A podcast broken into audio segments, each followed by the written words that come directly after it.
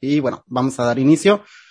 Hola a todos, bienvenidos a una nueva emisión de SPG, el espacio donde hablamos de la cultura geek. Y en esta ocasión traigo a un buen invitado desde Perú, Mauricio Bustamante. ¿Cómo estás? ¿Qué tal? ¿Qué tal, gente? Muy bien, muy feliz de estar acá, la verdad. Eh, bastante, bastante ilusionado porque estuve viendo tus podcasts cuando me invitaste. La verdad creo que tienes un proyecto bastante, bastante interesante. Y nada, estamos acá listos para hablar, digamos, de, de lo que nos encanta, ¿no? De toda esta cultura geek y, bueno, más específicamente del anime, en mi caso. Sí, te agradezco que, que hayas aceptado. Habíamos ya estado ahí platicando, pero no, no habíamos podido, pues, coincidir, pero afortunadamente ya estamos por acá. Y bueno, a mí me gusta siempre iniciar los capítulos preguntándole al invitado, para la gente que no te conoce, ¿qué es lo que haces en tu canal de YouTube que, bueno, tiene tu mismo nombre, que es Mauricio Bustamante? Para la gente que no te ubica, para la gente que no sabe qué es lo que haces, cuéntanos un poco a grandes rasgos de, de lo que haces actualmente en tu canal. Bueno, en grandes rasgos yo me centro más que todo en el anime. Tengo un canal que, la verdad, estamos creciendo ahí a paso lento, pero vamos creciendo cada vez eh, más fuertes. Y lo que me gusta es comentar, eh, digamos, capítulos que salga de animes o temas en específicos que, que digamos, se centren en esta cultura, ¿no? Eh, actualmente, por ejemplo, estamos centrando muchísimo más en, en Shingeki no Kyojin, en Attack on Titan y en Kimetsu no Yaiba, porque son los animes de temporada que están, digamos, rompiéndola. Pero también me gusta comentar otras cositas, no siempre relacionado al tema del anime, por ejemplo, hago a veces tops de, no sé, hecho de mis opening favoritos, de mis, de mis animes en general favoritos, eh, luego he conversado y he dado temas como por ejemplo, no, no sé, personajes que debieron morir pero sus autores no lo dejaron o cosas por el estilo, ¿no? Siempre sentado en el tema del anime, aunque a veces meto alguna que otra cosita, por ejemplo, de Marvel o de otra cosa, pero eh, en general es eh, full anime el canal. Y en, en un inicio habías empezado con, o sea, esa evolución de empezar a hablar de anime se fue dando más con el tiempo, porque en el inicio veo que habías comenzado a hablar mucho también de cine, ¿no? Y aunque obviamente, como dices, todavía lo haces, pero lo has enfocado un poco más al tema anime y todo eso. Eh, en un inicio veo que, que lo, que lo iniciaste como cine. Esa transición se debe a alguna razón como, porque muchas veces eh, me ha tocado, ¿no? Que personas me dicen, no, pues mi, inicié mi canal queriendo hablar de varias cosas, pero al final como que uno cae siempre en terminar hablando de lo que más nos gusta. Tú dirías que obviamente es difícil elegir, este, a veces qué es lo que más nos gusta, pero en, ahora sí que poniéndolo en disposición de a qué le damos más tiempo, dirías que consumes actualmente más cine que anime. Actualmente consumo más anime que cine, sí, pero es que es extraño porque, a ver, yo comienzo el canal hablando obviamente de todo lo que es, digamos, audiovisual. Yo tengo un banner en el cual cuando decido hacer el banner con un amigo que está estudiando eh, diseño gráfico, le digo, por favor, ponme en el fondo, digamos, palabras que sean anime, película y series, porque era mi idea original, hablar de estas tres cosas. Comienzo el canal y, por ejemplo, mis dos primeros videos son hablando de dos películas. El tercer video ya es hablando de, por ejemplo, el manga que salió en ese entonces de Shingeki no Kyojin, que creo que fue el capítulo 128, por así decirlo. Y luego comencé, digamos, a meter películas y comencé a intercalarlo. Pero llegado a un punto me di cuenta de que, digamos, si quería que el canal creciera, tenía que centrarme en un nicho. Porque las personas que me, que me comentaban en películas no me comentaban en animes, por así decirlo. No consumían lo mismo. Entonces comencé a ver, me comenzó a interesar mucho más el anime, comencé a ver muchas más obras y como veía también que le funcionaban mejor a mis videos de animes que a, los videos de películas, decidí centrar el canal en este medio, ¿no? ¿Y cuál recuerdas? Porque siempre creo que nosotros, cuando ya empezamos a hablar en un canal en YouTube o algo, ya es algo como posterior a haber adquirido algún gusto específico. ¿Cuál recuerdas que fue el primer anime que viste? A lo mejor no, muchas veces vemos animes de niños sin saber que era un anime, simplemente lo, lo ponemos en la misma categoría de una caricatura pero ¿cuál recuerdas que fue el primer anime que viste siendo consciente de, de que estabas mirando un anime? A ver, el primer anime que vi, que me pasó exactamente lo que estabas contando, lo que creo que nos ha pasado a muchas personas de nuestra generación, que es cuando estábamos viendo la televisión y nos pasaban anime, no teníamos ni idea que era anime, ¿no? Esos podrían ser tal vez eh, Dragon Ball, eh, Pokémon, Digimon, eh, Yu-Gi-Oh, Inuyasha, cosas ¿no? Claro, por ese estilo. Luego, yo me acuerdo clarísimo cuando comencé a ver Naruto también. Me acuerdo, o sea, perfectamente, porque no sé si tenemos la misma programación, yo supongo que no, pero acá en Perú pasaban anime bastante en Cartoon Network en las noches. No sé si allá en México también era así. De hecho, sí, sí, sí, sí. Sí, también, ¿no? Sí. O sea, supongo, o sea, no sé si en toda Latinoamérica era así, yo supongo que sí.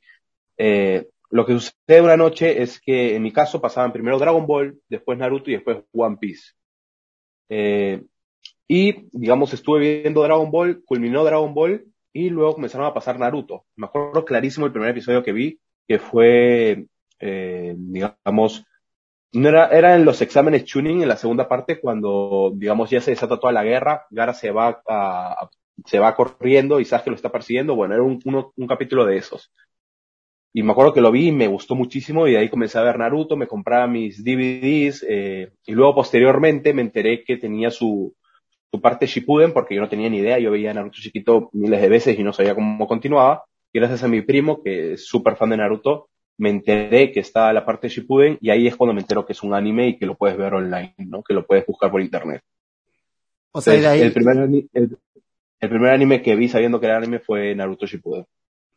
Y de ahí ya supongo que tú por tu cuenta ya empezaste a buscarle, buscarle y, y algo tiene, porque a mí me pasó igual aquí en México, daban tanto en Cartoon Network, tanto hay un canal aquí de, eh, creo que es nacional, donde daban Dragon Ball Z también, pero siempre hay una, como una historia aquí que tenemos en común, eh, todos, donde siempre había este problema de que una vez que iniciaba la saga, creo era, iba, empezaba GT, eh, lo reiniciaban, regresaba todo, este, y no, yo creo era una cuestión de que no tenían derechos, por allá pasaba igual o allá sí se los daban completito. No, exactamente igual. No tanto con GT, pasaba con Dragon Ball, saga de Freezer, o sea, le costaba, por ejemplo, pasar a la saga de Cell, me acuerdo, a la saga de los ah, androides. Eh, yo creo, no sé si era, bueno, yo supongo que no, no sé si era por tema de doblaje, no sé si todavía no estaba doblado. Ah, puede ser, puede ser sí, sí. Entonces, por eso tal vez repetían. Pero yo me acuerdo que hubo un tiempo que siempre era saga de Freezer y regresaban a, la saga de los Saiyajins. Y luego, cuando ya era más grande, pasaron a la saga de, eh, Cell. Y luego ya vino la de Majin ¿no? Sí, y oyes, con el tiempo, eh, ¿te ha cambiado tu opinión sobre Dragon Ball Z? Porque muchos pasa, pues que lo mirábamos de niño y muchos le tienen un cariño muy grande por esta misma cuestión de que fue algún anime que los acompañó en su infancia o algo por el estilo, pero hay este otro rubro de personas que, que a lo mejor sí lo vieron, pero ya que más grandes consumieron otros tipos de anime, hace que, que no le tengan como ese valor que algunos lo tienen. ¿Tú actualmente qué dirías? O sea, ¿te gusta un Dragon Ball Z o, o crees que está... Dragon Ball me encanta, la verdad. O sea, si tú ves mis videos, pues que, o sea, mi background, mi parte de atrás son tres pósters de Dragon Ball. Uno de Dragon Ball Super, uno de Dragon Ball Z y uno de Dragon Ball GT. Este, la verdad, yo sí entiendo a las personas que dicen que sí, obviamente Dragon Ball tiene fallos en algunas cosas. Yo creo que el mayor fallo que tiene la, la serie de Dragon Ball son en sí mismas las esferas del dragón. El tema de que puedas revivir a las personas o que simplemente con un deseo puedas volverte más fuerte, no me termina de gustar demasiado ahora que he visto otros animes y he visto animes con mejor sistema de poder o mejor sistema de magia, la verdad como que sí me choca un poco. Pero, o sea, Dragon Ball es anime de infancia, es un anime que me encanta y yo creo que también está actualmente un poquito sobre hateado. Creo que la gente intenta ver, digamos, la parte mala demasiado y no centrarse en lo bueno, porque por más de que tal vez Dragon Ball, este, sí, peque de algunas cosas, también tiene cosas muy, muy buenas, si no, no sería el fenómeno que es, ¿no? O sea, tenemos un personaje como Vegeta o como Gohan, que tienen un desarrollo tremendo. El mismo Goku también, tal vez, digamos, en Dragon Ball Super haya perdido muchísimo su personaje, pero en Dragon Ball Z tiene una evolución también bastante interesante eh, y muchas cosas más, ¿no? Sí, es, es muy buen anime. Yo, algunas personas que se han introducido ya meramente sabiendo lo que miran, no les llama mucho la atención Dragon Ball por esta misma cuestión de que ya es muy popular o creen que todos son peleas y obviamente sí, pero hay un factor que a mí me hizo disfrutarlo más ya que lo volví a ver grande, que era algo que de niños nos suele abrumar, pero ya que les pones atención te das cuenta que es muy interesante y es todos estos diálogos que tienen los personajes antes de pelearse, se hacía mucha burla, ¿no? Sobre que duraban tres capítulos eh, diciéndose de cosas antes de, de llevar un enfrentamiento, pero cuando ya le pones un poco de atención, eso, hay unos diálogos bien intensos, bien fuertes, donde eh, se hieren más eh, con palabras, y eso es muy interesante, porque en la vida real creo que es igual, ¿no? O sea, uno, un golpe, como dicen, te lo quita, se te sana y todo, pero muchas veces alguna cosa que te dice alguien que significa algo para ti o, o cualquier cosa, suele marcar un poco más, ¿no? Sí, sí, totalmente de acuerdo. La verdad, yo quiero volvérmelo a ver porque hace tiempo que no veo Dragon Ball. Ahora que, bueno, con el tema del canal y el tema que tengo que estar cada vez viendo más series y enfocarme en, digamos, distintos proyectos y, digamos, no sé, por ejemplo, ahorita que estoy haciendo una serie de mis primeras impresiones de One Piece, ¿no? Que estoy todas las semanas trayendo un nuevo video de One Piece, no tengo tiempo para ver tal vez otras series, otros animes, pero sí quiero volvérmelo a ver nuevamente, porque hace ya, yo creo que unos cuatro años que no le doy otra repasada, por, lo menos alguna saga, ¿no? No sé, la saga de los androides, por ejemplo, que es mi favorita, no la veo hace, hace bastante, bastante tiempo. ¿One Piece andas empezando a verlo o ya tenías, ya lo habías empezado? Lo que pasa con One Piece es algo que no quería que me sucediera, pero estoy bastante, bastante más avanzado de lo que van mis videos. Ah, ok. Ahorita, eh, bueno, esta semana me toca subir video de Thriller Bark. Acabamos de terminar Water 7. Este, Thriller Bark, no sé si lo voy a separar en dos, yo creo que sí. El problema es ese, cuando hago un video, o sea, las sagas son tan largas que las tienes que ir separando en partes. Entonces eso también me, me cuesta. Pero actualmente, este, viéndola, yo ya estoy, acabado de, de terminar Marineford. Ah, muy bien. Sí, de hecho yo también veo One Piece, pero para nada voy al día. Este, creo que yo, yo creo voy muy, un poquito, ¿cómo se llama la, no recuerdo las, o sea, está Seven, Water Seven, y luego empieza una saga, no recuerdo ahorita el nombre, donde todo está muy con estilo de Halloween, como que están en un lugar. Thriller Ajá, por ahí voy. Ah, Thriller exacto. Esa es justo la que me toca ahorita comentar en, en el canal. Lo bueno es que lo que hago yo es termino la saga y me armo el guion, o por lo menos me, me, pongo los apuntes, entonces ya, no sé, tengo que grabar eh, Thriller Bar y no me acuerdo de nada, tengo que revisionarla, no, tengo ya los apuntes, y aparte de haberla dejado repasar un buen rato, también ayuda bastante, yo creo. ¿Y qué te parecía ahorita que tenemos, podríamos decir, ambos un poco fresco, que tal vez los que nos estén escuchando y vayan al día de One Piece van a decir, pues eso ya pasó hace mucho tiempo, pero es un buen momento para recordar una, un buen final y creo que una parte icónica de, de este anime que fue pues cuando el Mary fue destruido. Es, ¿Qué te pareció esa parte? A mí sinceramente me, es, y, y, el título, creo, de tu video es muy cierto para lo que es, que es lloré por un barco, porque literal te causa triste, te causa, o sea, los ves tanto tiempo en ese, en ese barco, los ves tanto tiempo más de 300 capítulos eh, eh, viajando y, y, sabes lo que para ellos es este, este, pues este barco. ¿Qué te pareció a ti ver cómo tienen que deshacerse de él, cómo se pelea Usopp con Luffy? Buah, es que Water 7 se me hace un arco tan bien hecho que, o sea, no, no tiene sentido lo increíble que es. Porque creo que es el punto de quiebre, es el punto donde la, la tripulación más se rompe y al mismo tiempo más se une. Algo muy interesante de ver, que me parece un 10 de 10 por parte de, del autor de Ichiroda, es que a lo largo de todo lo que veníamos viendo, el Meri sí es un barco, sí, le tomas cariño, pero todos estos accidentes que tenemos, por ejemplo, en Skypiea, ¿no? Que se le rompe hasta el mástil, lo veíamos como alivio cómico.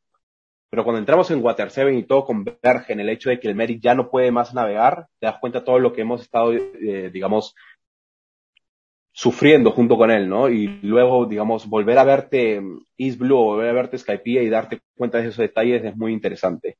Y otra cosa que me gustó bastante, que sinceramente creo que fue también un punto clave para, para que llores con el barco, es este el tema que hayan metido estos estas hadas no de los barcos que le hayan dado una propia voz al Mary yo creo que ese es el punto donde te rompes cuando escuchas al, al Goy Mary decirle a los chicos, este, perdón por no poder llevarlos más a aventuras, no sé qué. Yo creo que ese es el punto clave.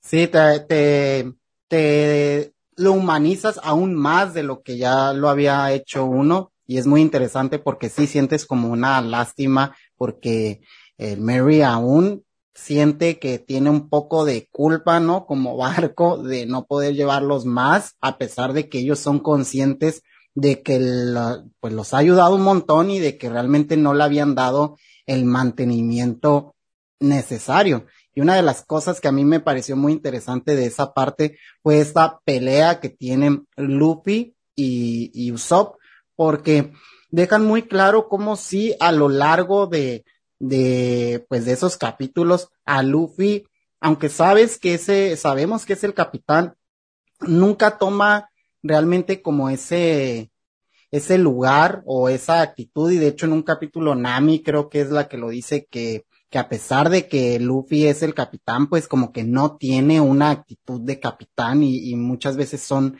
los otros lo, los que le dicen más o menos qué hacer, pero en este punto me pareció muy interesante ver cómo es como un punto también de desarrollo de los personajes, tanto de Luffy, tomar su propio lugar de capitán y creérsela de que realmente él toma ciertas decisiones importantes de la tripulación y también Usopp, ¿no? Porque fue como darle su lugar en que por más que eh, a manera de broma siempre en el anime esté con que era el capitán o el verdadero capitán, aquí deja, es como dejarle claro, ¿no? O, o darle su lugar a cada uno en, en esta tripulación. Sí, es muy interesante ver todo esto porque al final, algo que me encanta a mí de, de Luffy es que al final estamos viendo su propia aventura. O sea, él, él, sabe que quiere ser el capitán, él sabe que quiere ser el rey de los piratas, pero al final es su primera tripulación, o sea, recién se ha, se ha aventurado a la mar. O sea, al final está aprendiendo también, ¿no? Pero tiene sus deseos, no sé, en Alabasta me acuerdo cuando golpea a Vivi y le dice, oye, tranquilízate que nosotros estamos acá para ayudarte. Tiene esos destellos que, que nos hacen ver que es un gran personaje y es un gran capitán. Pero a mí lo que me encanta de Water Seven y que, digamos, converge en la, en la pelea de Usopp contra, contra Luffy, es todo lo que vimos antes, ¿no? Eh, cómo viene todo gracias a una consecuencia. Sabemos que en Skypiea eh, se llevan el dinero, se llevan el oro, llegan a Water Seven, lo tienen y Usopp lo pierde y al final lo raptan. Y acá es cuando comenzamos a ver también lo grandioso y lo gran personaje que es Usopp, porque sí, es un mentiroso, es una persona que es súper débil y todo lo que quieras, pero está muy bien escrito. Acá vemos cómo Usopp quiere valerse por él mismo y quiere rescatar el oro porque al final él comienza a cuestionarse qué pasará, ¿no? Y cuando Luffy le dice, oye, el Mary se va a tener que quemar, vamos a tener que cambiar de barco, Usopp se lo toma personal pensando de que es gracias a que él ha perdido el, el dinero. Sinceramente es un momento súper, súper increíble porque ves también cómo los distintos personajes van, digamos, teniendo reacciones, ¿no? Por ejemplo, Zoro le dice a, Luffy de que no se retracte, de que no llore, porque al final ese es el capitán, y si perdemos al capitán, si el capitán pierde su rumbo, toda la tripulación está destinada al fracaso. Sanji, por otro lado, también entiende Usopp y le dice al mismo Chopper de que por favor no vaya a ayudarlo porque simplemente lo hundiría más en su miseria. Nami está destrozada por dentro, tenemos a Robin que también está súper alejada y está perdida. Y algo muy interesante es ver la reacción de Chopper también, ¿no? Que Chopper es, digamos, al final es una bestia, o sea, es, un reno, pero es la única persona que le ganan sus impulsos para ayudar a su amigo que es Usopp y va y le deja las medicinas. Todo eso me parece súper, súper bien hecho. Y todo esto, bueno, se da y converge al final de la saga para que al final todos los Mugiwaras estén cada vez más unidos, ¿no? Sí, a mí, bueno, sé que supongo que en los próximos capítulos que se vienen de One Piece habrá muchos muy buenos arcos, pero al menos de los que he visto y de la parte en la que voy, este ha sido mi favorito porque aunque la parte del Skype me había gustado muchísimo con este Enel, creo, se llamaba el, el villano, sí, que tengo sí, entendido sí. que sí sale después porque de hecho al final del arco pues no muere.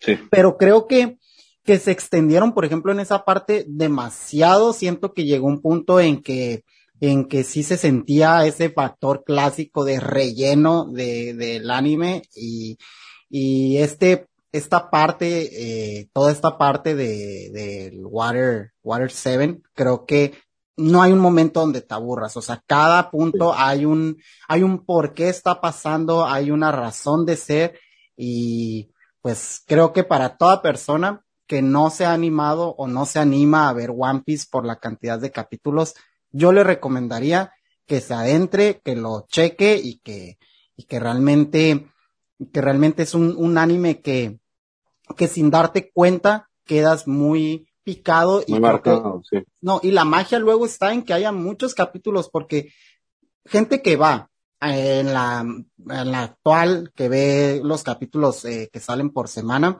pues tienen este factor de tener que esperar a lo mejor una semana o eso para ver el siguiente sí. capítulo.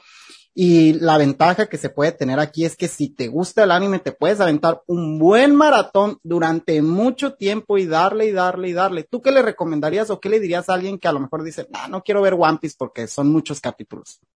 Yo tengo varias recomendaciones, porque yo era alguien que también, digamos, prejuzgaba a One Piece en el hecho de que, wow, o sea, yo sé que obviamente tiene sus cosas buenas, porque si no, no sería el manga más vendido. Sé que lleva mil capítulos, algo de bueno tiene que tener, pero no sé si va a valer la pena, ¿no? Yo actualmente llevo ya prácticamente la mitad de la serie, o sea, ahorita he hecho un parón porque he llegado al time skip, o sea, luego de esto ya sucede el time skip en donde estoy, y la verdad yo creo que vale totalmente la pena. Creo que es una aventura súper, súper bonita y súper, súper misteriosa, o sea, la, la, historia creo que está muy, pero muy bien hilada. Este, hay algo que, bueno, la, comunidad One Piece dice siempre, ¿no? Que Ichiora tenía todo pensado, obviamente las cosas no es así, él va dejando recados para luego digamos, utilizarlos en, en futuras, en futuras, en futuros arcos, pero lo hace muy bien. Entonces tú sientes que toda la historia está muy bien armada. Recomendación para las personas que tengan miedo de ver un anime de mil episodios. Número uno, no te veas el anime como tal, míratelo en One Piece, es lo que estoy haciendo yo. One Piece es un, es un trabajo que están haciendo los, los, digamos, ¿cómo se llama esto? Los, fans para acortar One Piece, por así decirlo. ¿Por qué acortarlo? Porque One Piece tiene un relleno muy, pero que muy peculiar. A diferencia de Naruto, que tenemos, no sé, la saga de Pain y luego nos meten dos arcos de, de, de saga de relleno, ahí tú simplemente ves qué, qué, capítulo es relleno, te lo saltas y ya está. En One Piece no es así. Lo que hace One Piece es alargar los episodios. Algo que también sucedía, por ejemplo, con Dragon Ball en la saga de Freezer, creo que era, o en la saga de los androides, no estoy muy seguro, que es, por ejemplo, están peleando y tienen estas miradas eternas, ¿no? Entre los dos, este, enemigos, o están peleando y rellenan con imágenes de personas corriendo en la ciudad. Esto también le sucede a One Piece. Y lo que hace One Piece es recortar todo eso y mostrártelo de una manera muy similar al manga. Entonces, esa es la, primera recomendación. ¿Dónde lo puedes encontrar? Yo ahorita lo estoy viendo en Telegram. Tú tienes Telegram, que es un, una, una red social, tú buscas One Piece y sale una página donde dice One Piece, entre comillas, español, y ahí está separado por arcos. Ahí te los ves tranquilos. Luego, otra recomendación que también tengo es, no intentes vértelo todo de corrido. No intentes comenzar en el capítulo 1 y de acá a un mes ya estar en el capítulo 1000. Porque tal vez te puede llegar a, a hostigar, tal vez te puede llegar a cansar. Tienes varias sagas y varios arcos separados, por lo cual arranca, tal vez te miras East Blue de corrido, y luego descansas y te miras un anime de 12 capítulos, te miras una serie que tengas para ver, etcétera, etcétera, etcétera, y luego ya continúas con Alabasta tómatelos como si fueran temporadas. Esas son prácticamente las recomendaciones que tengo para la gente que quiere iniciar One Piece. Yo creo que ahí les va a ir bastante bien. Hasta que llegues a un punto de la historia donde estoy yo, por ejemplo, que me he visto varios arcos seguidos porque la historia está full, ¿no? Sí, yo también le recomiendo eso y creo que naturalmente eso va a pasar porque por mucho que te guste el anime, a mí me encanta, pero hay momentos donde hago pausas, donde tengo que hacer una pausa porque sí. pues obviamente cualquier cosa que veas muchísimo, muchísimo, te va a abrumar, en un punto vas a querer hacer un break para poder volver y, y, y disfrutarlo y no estar a la carrera a manera de, como si fuera una obligación y disfrutar eso, disfrutarlo tranquilo, que como dijiste ahorita, One Piece es un manga y anime que tiene ya muchísimo tiempo en emisión, pero me gustaría comenzar a hablar de los nuevos animes, de los animes que han estado saliendo pues los últimos años sería imposible hablar de los animes nuevos que salen porque creo que cada año es, es exagerado la cantidad de títulos ya que sí. salen a la que salían hace 10, 15 años tal vez. Ya. Sí. Entonces, hablar tal vez de los que más han estado marcando eh, en la gente actualmente, que creo que ahorita se nos pueden venir mucho a la cabeza títulos como Demon Slayer, obviamente Attack on Titan, que amigos, para los que nos están escuchando, ahorita en el segundo bloque traigo el tema con Mauricio, donde vamos a estar hablando más a grandes rasgos de Attack on Titan, que actualmente está eh, emitiendo su última temporada. Que, está rompiendo, sí. sí, así que traemos justamente ese tema específico para el segundo bloque. Así que antes de pasar a lo que ha sido Attack on Titan y que la está rompiendo actualmente, ¿qué te ha parecido estos nuevos animes que han salido, uno de ellos ha sido Demon Slayer, un título que siento que, que tiene tanto mucho fan, tanto mucho hater, y creo que pasa siempre que llega un nuevo anime que empieza a, a acaparar la atención de la gente y que se comienza a crear un fandom en base a él. Creo que existe siempre esa parte que, que no le gusta o que le tira hate únicamente porque es algo nuevo, pero objetivamente a ti, ¿qué te ha parecido este, este anime contando la película que salió hace poco? Sinceramente, eh, Kimetsu no Yaiba o Demon Slayer, a mí me gusta bastante. Eh, creo que obviamente todos estamos de acuerdo que su auge se da gracias a su animación. Podrá tener personajes súper carismáticos tenemos a Tanjiro o el mismo Inosuke, que me parecen personajes súper, súper carismáticos, pero obviamente su boom se da gracias a su animación. Eh, yo creo que también funciona muy bien para las personas que recién se están adentrando al tema de anime. Yo tengo amigos que, por ejemplo, no mi primo que comenté hace un rato que le encanta Naruto, que es su anime favorito, es alguien que ha visto Naruto, Dragon Ball, eh, y Shingeki no Kyojin, Attack on Titan, y ahorita último yo le dije, oye, mírate Kimetsu, te va a gustar mucho, y se lo gozó y ahorita está el día, ¿no? Aparte también que es un anime que está muy cortito, y creo que funciona muy bien porque eh, es un anime que hace muy bien las cosas. No innova en nada, porque creo que todo lo que nos muestra es algo que ya hemos visto en anteriores shonens, pero lo hace súper efectivo y lo hace súper bien. Entonces, yo creo que si juntas eso a una animación que es espectacular, que no tiene sentido lo bien que está hecho, y sumas eso también a un carisma con los personajes que hace que te encariñes con ellos. Y si sumas eso a una historia decente que está muy, digamos, muy pautada, muy bien estructurada, te da un anime que está bastante, bastante bueno, ¿no? Sí, creo que acabas de decir algo muy importante y es justo ese punto de si eres alguien que ya ha consumido mucho anime, obviamente te va a parecer un poco genérico, obviamente te va a parecer que algunas cosas ya las has visto, pero creo que ese punto sobre la animación estoy muy de acuerdo porque, por ejemplo, Demon Slayer, yo estoy leyendo el manga.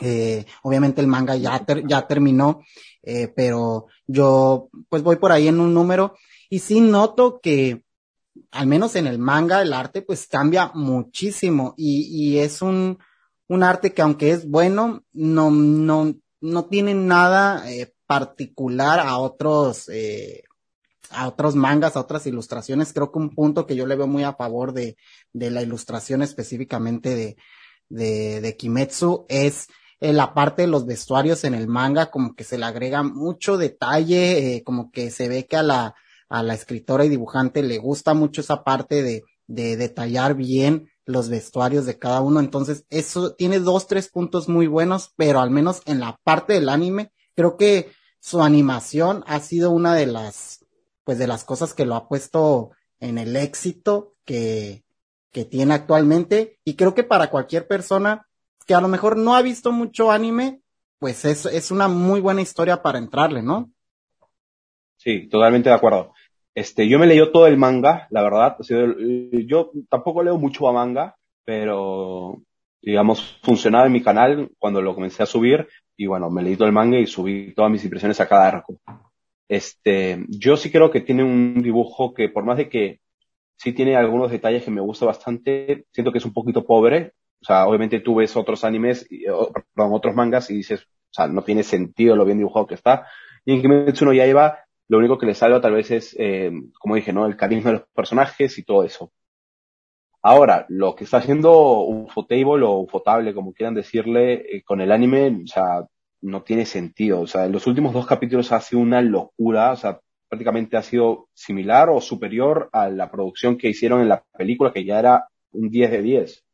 Yo, por ejemplo, el último video que he subido, justo hablando de los últimos dos capítulos de Kimetsu, y es bien loco porque ya no sabes ni siquiera cómo expresarte, ¿no? Porque yo antes tenía dudas de que si era tal vez el anime con mejor animación que había visto o no, pero ya, o sea, esas dudas se me quitaron con esta nueva temporada cuando ves que cada capítulo parece una maldita película.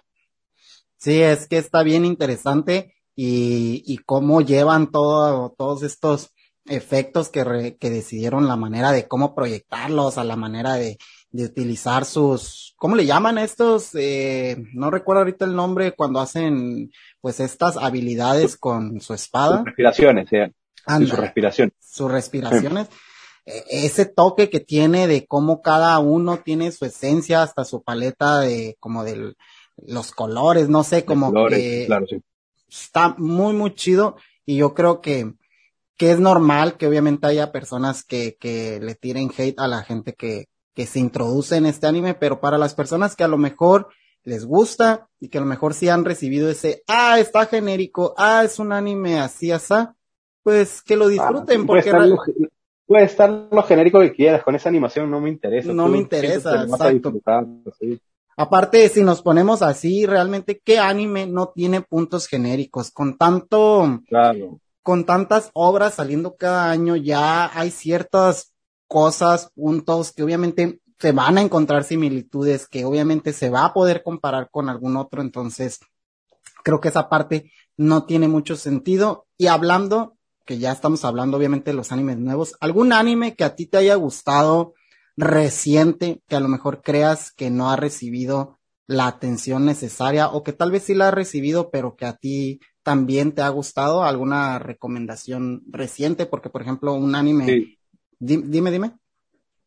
Eh, sí, yo tengo, bueno, acá eh, spam, autopromoción, y yo tengo un video, por ejemplo, que he subido hace relativamente poco, que son para mí los 10 mejores animes de 2021, que se estrenaron en el 2021, y ahí para mí el top 1 es un anime que siento que no está muy bien recomendado, pero se me hace un anime, no voy a decir de 10, pero se me hace un anime espectacular que es eh, Odd Taxi se llama, ODD Taxi. A ver, lo voy a buscar. ODD Taxi. Ajá.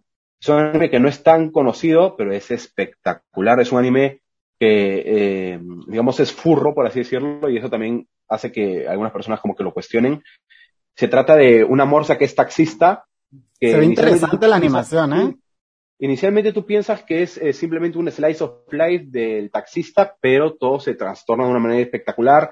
Hay asesinatos, hay giros de guion, hay mafias dentro, y sinceramente es como si un simple taxista se mete en un tinglado, o sea, se mete ahí en un, en un enrollo que es espectacular y que todavía falta una película que va a salir este año, pero yo lo recomiendo mucho, además es un anime simplemente de, de muy pocos episodios, no sé si son 12, o sea, son muy poquitos, que te lo puedes ver eh, en un fin de semana, por ejemplo, ¿no? Entonces yo lo recomiendo al 100%. Sí, se ve, se ve muy interesante y creo que, bueno, creo que el anime y manga de Beastars ha hecho que haya más aceptación ante estas obras donde vemos animales, sí, sí. Eh, donde se ve una obra muy, como dices, muy furra. Creo que dejó la, como la vara bien puesta en que se pueden encontrar buenas historias, al menos la primera temporada de Beastars a mí me encanta. La segunda sí, temporada no fue mi favorita, pero eh, creo que deja bastante bien. ¿Viste Beastars tú? Sí, claro, me encanta, me encanta Beastars eh, porque es un anime justamente lo que estás diciendo, ¿no? Que rompe fronteras porque, o sea, obviamente, a ver, no vamos a hacer, este, digamos, no vamos a prejuzgar ni nada, pero está me medio raro, ¿no? El hecho del furro y todo eso.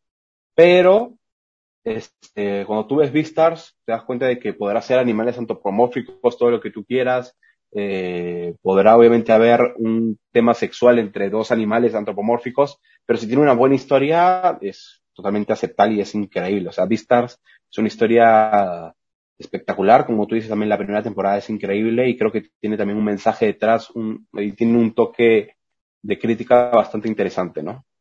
Sí, aparte creo que, que juzgar porque realmente el tema furro creo que viene más de otra cosa completamente aparte porque eh, el, el hecho de tener animales eh, parlantes y que tengan eh, cosas como, como en una sociedad, ¿no? Humana. Ya lo hemos visto incluso en películas animadas para niños y todo eso, o sea, es un tema. O sea, eh. o sea, por ejemplo en Disney, ¿no? O sea, tal vez no son animales antropomórficos en el hecho de que no parecen humanos, pero, por ejemplo, no hemos visto el Rey León, que es una sociedad animalista donde, o Zootopia, ¿no? En ese sí es un caso súper, súper similar, cosas por el estilo, ¿no?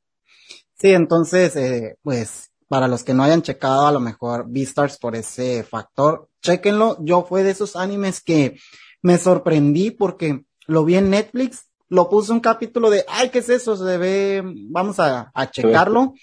Y ah. me lo terminé en un día, creo, o sea, no pude parar, eran 12 capítulos, era, era una serie corta, sí. Y, y me sorprendí de lo intrigado que me quedé con la trama y con muy pocos animes me ha pasado eso de, ya lo quiero acabar, o sea, no quiero mañana, no me quiero guardar un capítulo para otro, o sea, lo ocupo terminar hoy y uno de esos animes pues, así que es muy recomendable, el manga no lo he leído, pero, pero el anime te lo recomiendo. Sí, aparte también, este, también se prejuzgaba bastante Vistar, quitando el hecho también de que son animales antropomórficos y todo el tema furro, también se prejuzgaba por la animación, porque es una animación solamente en 3D. Y aparte todo ese factor que crearon de una sociedad de animales donde cómo tienen los carnívoros eh, todo este prejuicio, cómo existe este mercado negro de, de carne. Eh, está bien interesante, creo que, que dejando de lado eh, la parte de la relación de, del lobo y la coneja, todos esos puntos que ves, como la, no me acuerdo que era una gallina, creo, cómo se tenía ese propósito de estar ejercitada y de estar saludable para poder dar unos huevos eh, chidos. Toda esa parte se me hacían como que puntos muy interesantes, muy creativos y una forma también de, pues, de vernos a nosotros como sociedad desde otro punto, ¿no? Sí, totalmente de acuerdo. O sea, lamentablemente se prejuzgó mucho. O sea, repetimos, ¿no? El tema furro, el tema de la animación y el tema también que se prejuzgaba por lo que tú has dicho, ¿no? Se centraba mucho en la relación de Haru y Legoshi, creo que se llaman, los dos personajes principales, la coneja y el lobo, pero hay muchísimo más. Todo el tema del mercado negro a mí me encanta que se centre mucho más en la segunda temporada. Es una cosa, eh, o sea, cuando lo vi dije, wow, o sea, esto toca temas muy, pero muy profundos y muy bien realizados. Oye, ¿y has visto otro anime que actualmente creo que, que está ya agarrado un montón de popularidad y creo que va a tomar más fuerza y está teniendo, siento como una reacción muy similar a la que tuvo eh, Kimetsu, que es Tokyo Revengers aquí en, en México. hace un mes, creo, o dos, se anunció que, que se iba a publicar el manga por acá, eh, en este, en este mes y se agotó, era uno de los títulos más pedidos y yo no he tenido la oportunidad ni de leer el manga ni de ver el, el anime. ¿A ti qué te ha parecido? Una persona que de hecho también es de allá de, de tus áreas de Perú, tiene un canal, es una chica llamada Animation, me comentaba cómo este anime había estado teniendo, creo, algo de censura, ¿no? O algo de censura a la hora de, de ser como distribuido al, al resto del mundo. ¿Qué te ha parecido a ti? ¿Cómo ves esta parte de, de, de la restricción que ha tenido? A mí, bueno, vamos a hablar primero un poquito de la obra y luego vamos con el tema de la censura. A mí la obra me gusta, eh, pero creo que sí se le infla un poquito. El problema de Tokyo Revengers yo creo va que la historia tal vez está cogida muy con pinzas, hay algunas conveniencias que no terminan de gustarme, pero al final también te compensa con el hecho de crear personajes súper carismáticos. Yo creo que el punto más fuerte de la obra es ese. Su protagonista y sus personajes secundarios están muy bien hechos y te encariñas bastante con ellos. Además también de que este, creo que era una fanbase muy, muy de, de, chicas porque los personajes están, digamos, todos están súper guapos, ¿no? Por así decirlo. Y si entras a Twitter te das cuenta de que la mayoría de personas que siguen Tokyo Revengers son chicas, pero también está obviamente los chicos porque la historia también está aunque tenga sus cositas, como digo, está bastante interesante. Yo soy alguien que ya me leyó todo el manga. O sea, el manga todavía no termina, ¿no? Pero estoy al día. Me falta creo que un par de capítulos. Y creo que tiene puntos muy, muy, muy fuertes. Ahorita lo que hemos visto en el anime está bien, pero yo creo que hay un par de arcos más adelante que sí son bastante, bastante buenos. Lamentablemente creo que el final no va a estar tan, pero tan bueno. O sea, ha tomado un giro que a mí no, no, no me termina de encantar. Pero en rango generales también creo que es un anime que puede funcionar para las personas que se están adentrando. Eh, Y la parte de la, de la censura, ¿cómo, cómo lo ves? ¿Cómo ves esta parte? ¿Crees que es algo que peligre incluso, que sea algo, o sea, no que peligre de una forma grave, pero que sí pueda, pues, ser un poco mm, negativo para el anime debido a que creo que no nos gustaría comenzar a ver que distintos animes que son distribuidos les pase esto, ¿no? Sí, a ver, eh, para empezar, vamos a poner en contexto a la gente. ¿Tú, sabes por qué fue censurado o no tienes ni idea? Sí, sí tengo contexto, pero para la gente que no tiene ni idea, ponnos un poco en contexto. Ok, este, Tokyo Revengers es una obra que va de un chico que puede viajar en el pasado, que puede viajar al pasado y viaja a su época de joven donde era un vándalo, ¿no? O sea, estaba en, en, organizaciones eh, criminales joven, eh, juveniles, por así decirlo, ¿no? Tenía una organización que se llama la Tokyo Manji y acá viene el problema. El símbolo de la Tokyo Manji era un manji, que es similar a una esvástica, que, bueno, obviamente la esvástica todo el mundo sabe qué es, y por ahí van los problemas. Es distinto, sí. Eh, el manji es, está girado hacia el otro lado y en vez de ser un rombo, en vez de estar en forma de rombo, está en forma de cuadrado, pero lamentablemente tú ves eso y sí entiendo que choque. Ahora, que lo censuren no me termina de encantar. Esto es algo que ya ha pasado antes. Por ejemplo, Neji de Naruto, cuando se quita su bandana y tiene acá la X, no sé si te acuerdas, porque tiene la marca de los Hyugas, bueno, inicialmente en el manga eso también era un manji, era, era como un esvástica, ah, ¿no? Que al final es un símbolo budista que, que o sea, tiene que ver con la paz y todo eso, pero este, o sea, no tiene nada que ver con la esvástica, ¿no? Pero es un símbolo muy, muy similar. Otro caso es, por ejemplo, en One Piece también sucede el personaje de Ace, el hermano de Luffy, en la espalda tiene el símbolo de Barba Blanca que está hecho como una cruz. Bueno, era un, era un manji en realidad, en el manga inicial. Luego se cambió para, para evitar todos estos problemas. ¿Yo qué hubiera hecho? Yo, para empezar, lo hubiera censurado de una manera totalmente distinta, porque sinceramente jodieron bastante el anime con eso. Por ejemplo, en Japón no censuraron nada. En Japón, porque obviamente es su cultura y ellos saben lo que significa, lo dejaron así nomás. Pero para acá, para Occidente, la censura fue tirar aros de luz que atravesaban los personajes o hacer zooms en lugares que no eran. Entonces, si vas a hacer una censura de ese estilo, cambia el símbolo y hazlo como si fuera una cruz. O, por otra parte, intenta de concientizar más a la gente y al inicio de los capítulos pon un disclaimer, pon una advertencia que diga, este símbolo no es una esvástica, es un manji y significa tal en nuestra cultura. Pues yo hubiera hecho ese cambio tal vez. E, esa segunda, idea, esa, esa segunda idea, perdón, me gusta más porque creo que sí es necesario que la gente conozca, ¿no? Sobre esto y que, y que a lo mejor se rompa el tabú sobre ese símbolo que puede ser muy similar al otro y que realmente cada vez más personas, así como tú y yo, vayan sabiendo, ah, no, es algo similar, pero no lo es. No tratar de ocultarlo, no tratar de verlo como algo que, que es pues ah, como si fuera prohibido, ¿no? Claro, al final, este, bueno, hablemos con claridad, ¿no? Al final, eh, eh, Hitler utilizó este símbolo y ni siquiera era algo creado por él, era algo que también venía de atrás, o sea, creo que venía de los romanos, si no me equivoco, venía del mismo budismo. O sea, al final todos son símbolos que se están reutilizando y en este caso tienen un significado totalmente distinto. O sea, yo creo que lo más clave o lo mejor hubiera sido poner un disclaimer o ya si no quieres meterte en tantas en tantos chanchullos, en tantas polémicas, eh, cambiarlo y ponerlo como si fuera una cruz y listo, en vez de hacer unos zooms y sinceramente fregar el ritmo que tenía la serie. Sí, estoy, estoy de acuerdo, esperemos no, esperemos más adelante, eh, vayamos, si van sucediendo este tipo de cosas, pues, pues que veamos que, que hagan algo, ya sea que mejor modifiquen la animación eh, para modificar algún símbolo o algo, o que de plano dejaran claro en un inicio de qué va eh, lo que están mostrando y creo que eso ayudaría a que la, pues la sociedad también sea más consciente de lo que ve y no a juzgar en primera mano, ¿no? Yo, bueno, eh, creo que ya se confirmó, creo que hace poquito se confirmó la segunda temporada.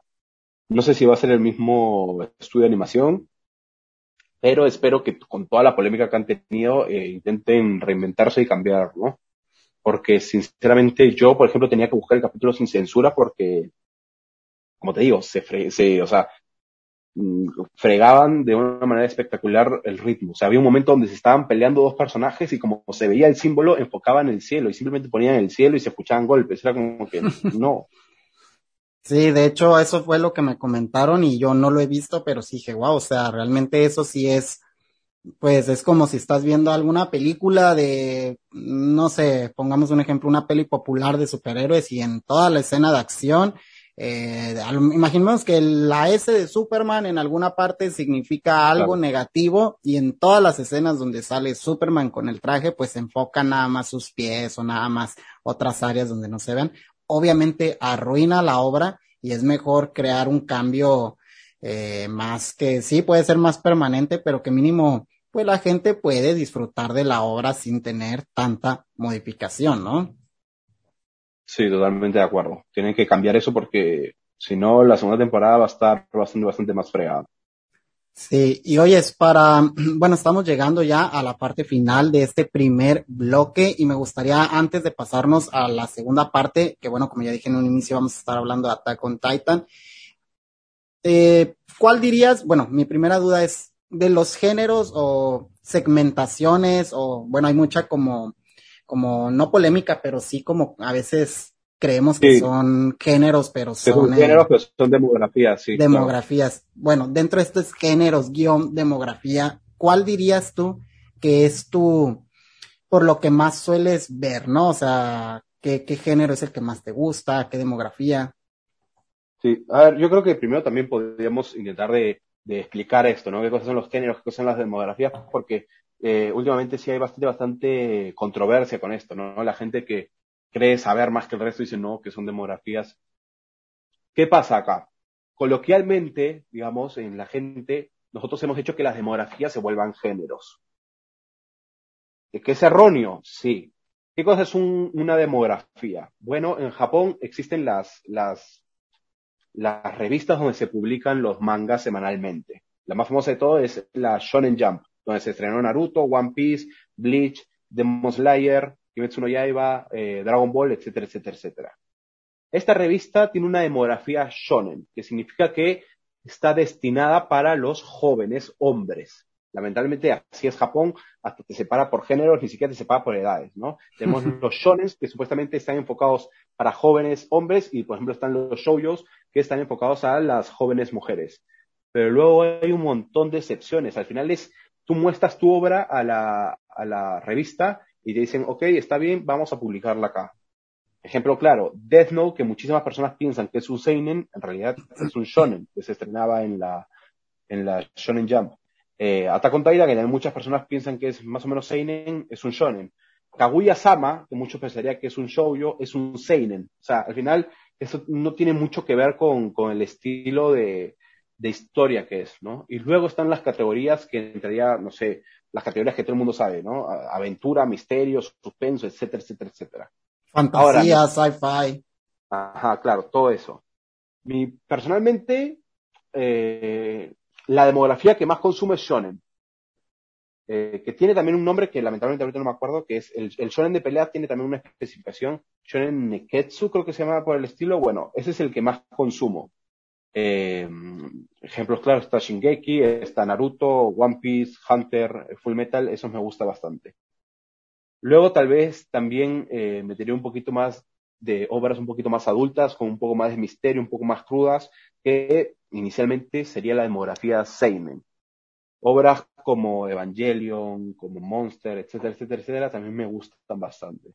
Yo me muevo más que todo en eso. Por ahí a veces meto una obra de romance, de vez en cuando, una obra de comedia, o sea, que esté más en comedia, pero generalmente me muevo en esos dos ámbitos, ¿no? en esos dos. Y fuera de del anime y de este gusto que tienes por también el cine, las series y todo eso, ¿algún otro hobby que tengas, pasatiempo que tengas que a lo mejor la gente no sepa, que a lo mejor la gente que ve tu canal no tiene idea o, o en tu tiempo libre esto es 100% lo que haces? Es que en verdad esto es más que todo mi hobby, que ahorita obviamente lo estoy transformando, espero en un futuro en un trabajo, pero sí tiene que ver bastante conmigo, porque por ejemplo yo actualmente estoy estudiando dirección de cine, o sea, sí me estoy centrando muchísimo en esto.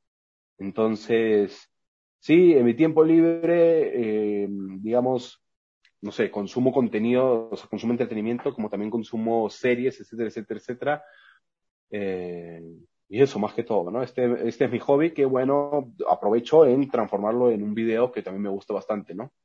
sí, a sacarle eh, ese provecho a, a, ver algo y creo que, que muchas veces por eso iniciamos esto, ¿no? Porque hay veces que esta misma emoción o ganas de compartir eh, es lo que nos hace pues llevar a, a, a, hacer videos o a querer este llevárselo a más gente, ¿no? Sí, exactamente. Pues bien, ya, sí. Dime, dime. No, digo, que aparte, aparte, también me ayuda bastante, porque me mantiene bastante activo en el tema de edición, ¿no? Que también es lo que estoy estudiando, entonces me mantiene activo en eso y todo el tiempo estoy editando también. ¿Cuánto tiempo te dura más o menos editar algún video? Porque veo que tienes videos de, o sea, sí tienes algunos cortos, pero la mayoría de tus videos son de arriba de 15 minutos, tienes videos de 20 minutos. ¿Cuánto tiempo te dura o duras más o menos en editar algún video? De, depende mucho, en verdad, depende, depende mucho, pero eh, yo sí soy capaz de hacerlo todo en un día.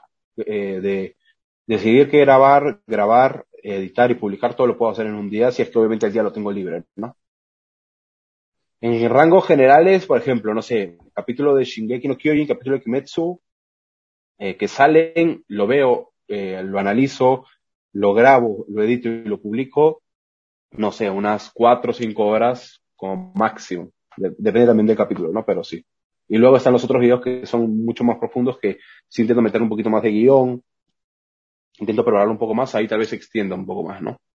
Sí, pues bueno, con esto pasamos al segundo, bueno, terminamos este primer bloque que estuvimos aquí con Mauricio hablando, pues creo de bastantes temas. Creo que hablar de anime pudiéramos estar aquí horas debido a lo extenso que es todo este mundo. Pero... Muchísimas cosas que tocar, sí. Sí, muchísimo. Entonces, creo que hemos a grandes rasgos hablado de varias cosillas. Nos vamos a pasar al segundo bloque, amigos. No se despeguen para continuar hablando de Attack on Titan, que bueno, está, está buenísimo y, ahorita vamos a, a, dar nuestras opiniones. Nos vemos en un momento.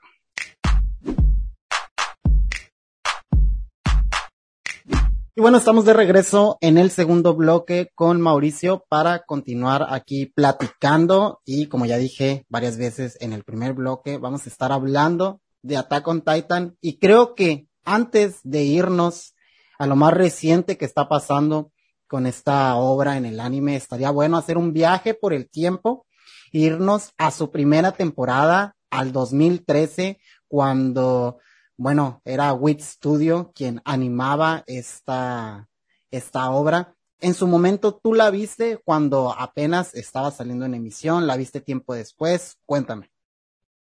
Lo que sucede es que yo, como te comenté, eh, comienzo a ver Naruto y sinceramente era el único anime que veía.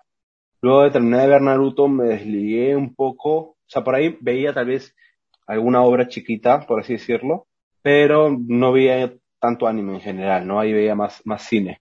Eh, luego termina Naruto, me desligo un poco y luego arranco a ver otra vez anime hace un par de años. Y ahí es cuando este, me acuerdo de Attack on Titan porque en el 2013 yo había visto, creo que logré ver el primer capítulo o, o, de los primeros capítulos y veía un montón de memes al respecto, o sea, al Titán Colosal lo conocía y conocía también a Armin. Y gracias a eso llegué a, ver que, que, digamos, eh, era Attack on Titan y dije, bueno, este anime siempre como que más o menos sé cuál es, más o menos he visto memes, vamos a darle un try y wow, me quedé enamorado de toda la historia y todo.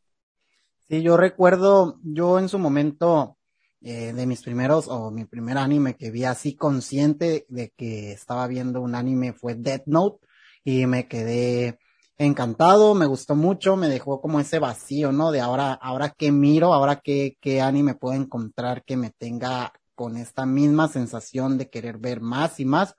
Y por, así recuerdo de estar viendo un video, ¿no? De esas de recomendaciones de animes de esta nueva temporada. Y ponían este anime de, de ataque y dije, bueno, vamos a darle una oportunidad. Lo vi, ya tenía varios capítulos avanzados, entonces recuerdo que me aventé un maratón igual de, de este anime. Y sinceramente creo que una de las cosas que más, eh, que más sufrí y creo que muchos sufrimos fue el tiempo que duró de pasar de la primera temporada a la segunda, ¿no? Sí. Bueno, yo por suerte no lo sufrí por, por lo que dije, Pero sí, obviamente conozco la historia. Obviamente, a ver, al, para los que no saben, Shingeki o Attack on Titan es mi anime favorito. Y obviamente, al ser mi anime favorito, como que investigué un montón de cosas y sé que se tardaron. Creo que la primera temporada sale 2013 y la segunda sale 2016, diría yo. O 2017. Eh, sí, diría 2016, 2017. Eh, entonces sí es bastante, bastante tiempo. Y aparte regresan con una temporada que es la temporada número 2, que por más que me gusta un montón, son simplemente dos episodios, ¿no? O hasta 10, no sé, o sea, es bien cortito. Sí, sí, fueron, fueron bien poquitos y, y, y sí, la espera, uno creía, ¿no? Que iban a durar otros cuatro o cinco años en sacar una nueva temporada. Afortunadamente no fue así. Pero antes de pasar a esa parte, ¿Cómo ves la, o cómo viste la primera temporada de, de este anime donde tenemos un desarrollo completamente distinto de la historia? Hacen memes actualmente sobre, sobre que creíamos, ¿no? Que el titán colosal era el jefe de todo este mundo y creíamos que él iba a ser el gran malo. Y bueno, actualmente sabemos que no es así, que creo que es bueno dejar claro para todos aquellos que a lo mejor no han visto hasta la fecha este anime Ataque a los Titanes, Attack on Titan, Shingeki no Kyojin. Vamos a hablar con spoiler. Con mucho spoiler, muchísimo. Creo que ya spoileamos desde que empezamos, así que por favor, si lo que quieres es disfrutar esta obra que aún no has visto, no sé qué estás esperando, pero si no te importa, yo la viste, pues quédate por acá. Sí. Yo, si hay alguien que no la haya visto, se la recomiendo, o sea, brutal es una historia muy, muy bien contada que yo se la he recomendado a amigos míos que no ven anime y les ha encantado. Este, y nada, tiene, o sea, relativamente es corta, o sea, tiene como que 70 episodios aproximadamente, o sea, cada episodio son 20 minutos, o sea, tampoco es tan larga, y esta se separa por temporadas, así que ve a verla porque la verdad es, es brutal. Y ahora, metiéndonos un poquito en el tema, este, algo bastante gracioso que, que sucede conmigo es obviamente yo al, al haberla visto relativamente tarde, no tenía todo, todo este, este tiempo para teorizar, ¿no? Por ejemplo, alguien que simplemente ve anime y no lea manga de 2013 a 2016, o sea, las teorías pudieron volar de una manera espectacular, ¿no? Entonces, a mí no me pasó eso con el titán colosal. Sí creía que era un titán importante, pero me sucede más con el titán bestia. El mm. titán de, de Seke o de Sik, cuando habla, que eso sucede en, el primer capítulo de la segunda temporada, ahí yo dije, ok, estamos ante el rey de los titanes. Yo pensé que obviamente los titanes también era como que otra sociedad, y pensé que, que al, que el titán bestia al hablar era como que el rey, por así decirlo. Sí, este, se prestaba para ese tipo de, de, de teorías. ¿Cómo viste o cómo ves eh, esta primera temporada? Que obviamente la, tendrán otros sus favoritas, les gustará más otras, pero a mí no sé si es el factor de que fue la que me, me atrajo a este anime, pero para mí la primera temporada es, es mi favorita, creo que es donde vemos eh, muchas cosas muy trágicas, la muerte de la mamá de Eren, ver este odio que él toma hacia los titanes y todas estas dudas que hay en esta primera temporada sobre qué hay en ese, en ese cuarto que el papá eh, le dijo que iban a ver, que se trata esa llave. Creo que deja bastantes misterios. ¿Cómo, ves, hablando únicamente de la, para irnos así por temporadas, la primera temporada, el desarrollo del personaje, eh, como Eren, como todos, realmente vemos eh, el desarrollo de este, pues obviamente salen muchos más personajes, pero tenemos como este grupo que son los amigos principales, Eren, Armin y Mikasa, ¿Cómo ves esta primera temporada? A mí sinceramente me parece una primera temporada muy bien hecha. Creo que algo que funciona bastante en Shingeki es todo el tema del misterio. Creo que lo trabaja muy bien Isayama. Y esta obra tiene bastante de eso. O sea, lo, primero que nos hace cuestionarnos la serie es qué son los titanes y por qué la humanidad está encarcelada. Entonces, cuando comienza a suceder todo esto, comenzamos a enterarnos de que podemos adentrarnos a una milicia que posiblemente gracias a ellos podemos llegar a encontrar la respuesta, que es la Legión de Reconocimiento. Y ahí vemos un montón en el crecimiento de Eren. Hay algo que me gusta bastante de este personaje y es que vemos el primer episodio y Eren odia de una manera espectacular a los titanes porque el titán de Dinah Fritz, el titán sonriente, se come a su madre y obviamente destroza toda su ciudad. Entonces, a mí hay algo que me gustó bastante y es que en la batalla de Trost, que es eh, exactamente el primer momento cuando Eren va a poder enfrentarse a los titanes, Eren pierde por completo, pero pierde de una manera espectacular, es más, termina muriendo, entre comillas, ante los titanes, no logró su cometido. Y aún más, Eren al final termina transformándose en aquellas cosas que él quería destruir, que son los titanes. Y eso es algo que me parece bastante, bastante bueno porque le da un matiz muy interesante a este personaje. Como de querer asesinar de una manera espectacular a unos demonios como son los titanes, pasa a ser uno de ellos y a ser esta la clave para más adelante poder eh, llegar a la respuesta final, ¿no? De qué cosas son los titanes, qué hay más allá del muro, qué hay más allá del mar, etcétera, etcétera, etcétera. Eso por parte de Eren. Luego tenemos, bueno, muchísimas más cosas, ¿no? todo el tema de Annie y el titán femenino se me hace increíble, todo el tema de su revelación, cómo nos estuvo trabajando y se llama a lo largo de toda la temporada con pequeños detalles. También si tú ya has visto todas las temporadas y vuelves a ver la primera temporada, te das cuenta de un montón de cosas. Yo cosa que recomiendo bastante a las personas es, mírense la primera temporada y chequeen y presten atención bastante a eh, los titanes de Marley, es decir, Annie, Berthold y Rainer y se van a dar cuenta cómo, digamos, reaccionaban y cómo si nosotros darnos cuenta, porque obviamente no teníamos el contexto, ya actuaban como infiltrados y ya podías de cierta manera darte cuenta de que ellos eran los malos. Hay un momento muy clave que se me hace eh, de maravilla que Eren está hablando del ataque a Shingansina con los chicos en el episodio que será 3, 4, y dice, sí, el titán acorazado que tenía su armadura, y en ese momento el plano simplemente foca a Reiner, como diciéndote, como riéndose en tu cara de este de acá es, ¿sabes? Estamos en el episodio 3, te estamos mostrando que este de acá es, y nosotros lo sabemos y tú no, ¿no? Sinceramente es, es bastante, bastante interesante cómo está muy bien construida la historia.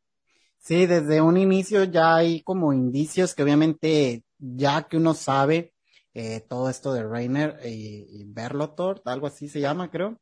Bertolt, sí, es, bien raro su nombre, Bertolt. Bertolt, vamos a dejarlo en Bertolt.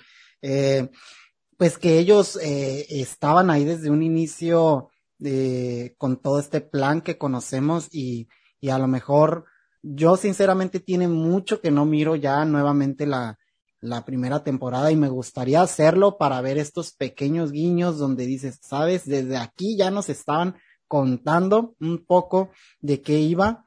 Y bueno, en este primer rasgo de esta primera temporada, que bueno, lo ha resumido bastante bien, vemos el odio, eh, por el cual Eren, este, pues tiene este, este sentimiento con los titanes, cómo es que él se termina convirtiendo en lo que odia, cómo es que sus amigos le muestran lealtad a lo largo de todo, de todo este camino al, al, al sentir empatía por lo que siente e incluso no juzgarlo del odio, eh, pues provocado hacia, hacia los titanes. Y vemos todo su entrenamiento, vemos cómo es que se preparan, vemos a Eren y a todo el equipo, eh, pues como unos vil novatos dentro de esto. Algo que me gusta mucho también de esta primera temporada es ver el temor que les causa en un inicio enfrentarse a los titanes, la duda sobre si, ok, ya lo tenemos que hacer, o sea, hemos entrenado un montón y de la nada se les presenta la situación y ya es hora de hacerlo. Y, y creo que esa primera temporada, eh, ver cómo morían algunos personajes, sí, era muy, te causaba esa sensación de, de, fuck, realmente son novatos, realmente pueden fallar, la están cagando, o sea, toda esa parte es muy interesante, ¿no? Sí, totalmente. Algo, otro punto fuerte, digamos, en Shingeki, me parece, es el tema de las muertes. Creo que trabaja muy bien la desesperación y el temor a morir. O sea, si a eso le sumas el hecho de que hay gigantes eh, desnudos que comen gente, que es, bastante perturbador, creas unos, unas atmósferas muy, muy chéveres. En esta primera temporada, bueno, en la segunda también, a los titanes se nos presentan como unos seres súper, súper demoníacos. Y bueno, me voy a adelantar bastante, pero quiero hacer esta, esta dualidad. Creo que es bastante interesante ver cómo en la primera temporada nuestros chicos le tenían un pavor tremendo a los titanes y en la tercera temporada, al final, eh, el último titán que se nos muestra de la isla es un titán chiquitito que es casi del mismo tamaño que Eren y este que simplemente se está arrastrando y que prácticamente es inofensivo. O sea, es, esa dualidad que nos muestra ahí esa llama me gusta bastante también. Este, y nada, como te digo, el temor que transmiten las muertes está muy bien implementado. Sí, está, está bastante interesante y esa, toda esa parte que hemos hablado es básicamente de esta primera temporada. Vamos a pasarnos a la segunda temporada que fue en, bueno, salió en 2017, muchos años después. Esta también es llevada o animada por WIT Studio todavía. Y bueno, esta temporada, una, como dijiste al inicio, una de sus polémicas, no malas, porque la serie fue buena, pero que a la gente no terminó muy contenta, fue el hecho de que fueran muy pocos capítulos, porque fue mucho el tiempo en que se duró esperando. Eh, la primera temporada tenía 25 capítulos más los ovas que salieron. Y bueno, esta obra fue un poco más, bueno, esta segunda temporada fue muy corta. Basando, fíjate, ahorita, a ver, a lo mejor tú te acuerdas mejor porque dices que, que lo tienes un poco más fresco, pero la segunda temporada es una temporada que no me acuerdo bien qué sucesos importantes suceden. Para mí es de las mejores, ¿ah? Para mí es de las mejores, porque para mí la segunda temporada tiene la mejor escena, eh, o sea, mi escena favorita por lo menos de todo Attack on Titan, de todo Shingeki no Kyojin. En la segunda temporada lo que tenemos es, para empezar, tenemos eh, el Titán Bestia, se nos muestra por primera vez en esta segunda temporada, y es en el primer episodio cuando vemos que este Titán puede hablar. O sea, acá ya nos dan un giro otra vez, ¿no? Hasta ahorita sabíamos de que, ok, hay personas que pueden transformarse en titanes, existen los titanes irracionales, pero ¿qué hay más allá, no? Y luego, pum, nos muestran a este titán que puede hablar y es inteligente, y aparte de eso puede controlar a los otros titanes. Ahí está el primer giro muy interesante que nos muestra esta temporada. Luego tenemos más cosas, como por ejemplo, y este para mí es la mejor escena de todas, la revelación de Reiner y Berthold sucede en esta segunda temporada. Para mí es una revelación que, eh, como te digo, si, si analizas la primera temporada mirándolo desde su perspectiva, te das cuenta que son ellos, porque estaba ya pensado desde ahí. Pero obviamente tú no tienes ni idea, porque a Reiner y Berthold te lo presentan como unos personajes como los hermanos mayores de Eren. Como un modelo a seguir. Tienen una, claro, ellos dos tienen una, por ejemplo, ¿no? Cuando se gradúan, Berthold y Reiner tienen una mejor este, nota que Eren. Menos que mi casa, porque mi casa es, es, es otra cosa, es, ella fue la número uno por ser un Ackerman, pero Reiner y Berthold son los, los, los dos mejores en, en digamos, en, en, las notas, ¿no? En, en, en, el aspecto físico y todo eso serán como que el modelo a seguir para los chicos y que todo esto se voltee y sea Reina y Berthold aquellas personas que asesinaron a su madre es brutal. Otra cosa también que sucede acá es la revelación de que Historia se llama Historia y no es este Krista. Eh, también que Ymir es otro titán, en este caso el titán mandíbula, también se revela en esta temporada. Y al final tenemos eh, el enfrentamiento final donde nos enteramos de que los titanes eh, irracionales son humanos, fueron convertidos en titanes, que, este, bueno, Erwin pierde un brazo y que este, Eren es capaz de controlar a los titanes gracias a la coordenada. Todo esto sucede en la segunda temporada. Entonces, sí, es una temporada que entiendo que fuera, digamos, un poquito criticada cuando sale por el hecho de tener pocos episodios, pero es que lo que te ofrece es, es tremendo, ¿no? Sí, es que creo que que también era bastante información, bastantes cosas eh, que ya conocíamos, pero también muchas cosas nuevas. Y estoy de acuerdo en que esa escena de esa temporada, para mí también es una de las mejores. Recuerdo haber regresado a esa escena varias veces mirando el capítulo porque ni yo me lo podía creer. Este anime ha sido de esos pocos animes que le he sido completamente fiel, que no he leído el manga, que no me entero realmente por fuera de lo que pasa. Obviamente de esta última temporada ya fue tanto el hype, ya fue tanto los spoilers en, en internet que ya sé más o menos lo que, lo que va a suceder. Pero en esta segunda temporada no, no fue así. Y recuerdo que esa revelación fue genial, fue genial y ver cómo Reiner tiene como este problema mental donde él mismo como que cuando es mucho tiempo humano se pierde y, él también cree que es humano y, se involucra. No, acá lo interesante, lo interesante es que nosotros vemos que Reiner tiene este trastorno de personalidad múltiple, este, pero que todavía no sabemos por qué se da. Y recién en la cuarta temporada, en la, en la primera parte de la cuarta temporada, enteremos el por qué en ese episodio clave de Renner. Y es porque obviamente él viene de Marley y siente esta dualidad de qué sucede. Soy parte de Paradise porque acá tengo amigos o soy parte de Marley porque he nacido allá y, y tengo, un, y tengo una misión ¿no? que cumplir. Entonces acá tú todavía no logras entenderlo. Eh, a Reiner tú terminas odiándolo en estas temporadas, pero luego se vuelve un personaje súper, súper bien escrito y súper querido. Y aparte, bueno, esta, esta escena es, es tremenda. Yo creo que el punto, un punto clave de esta escena es obviamente la música. Eh, Sawano, creo que se llama el compositor, hizo un trabajo espectacular. O sea, la canción, yo solamente de escuchar la canción ya se me pone la piel. Sí, ahorita la piel chinita, de, la piel de recordar es que recuerdo que fue muy épico todo. O sea, cómo se da todo, muy de la nada.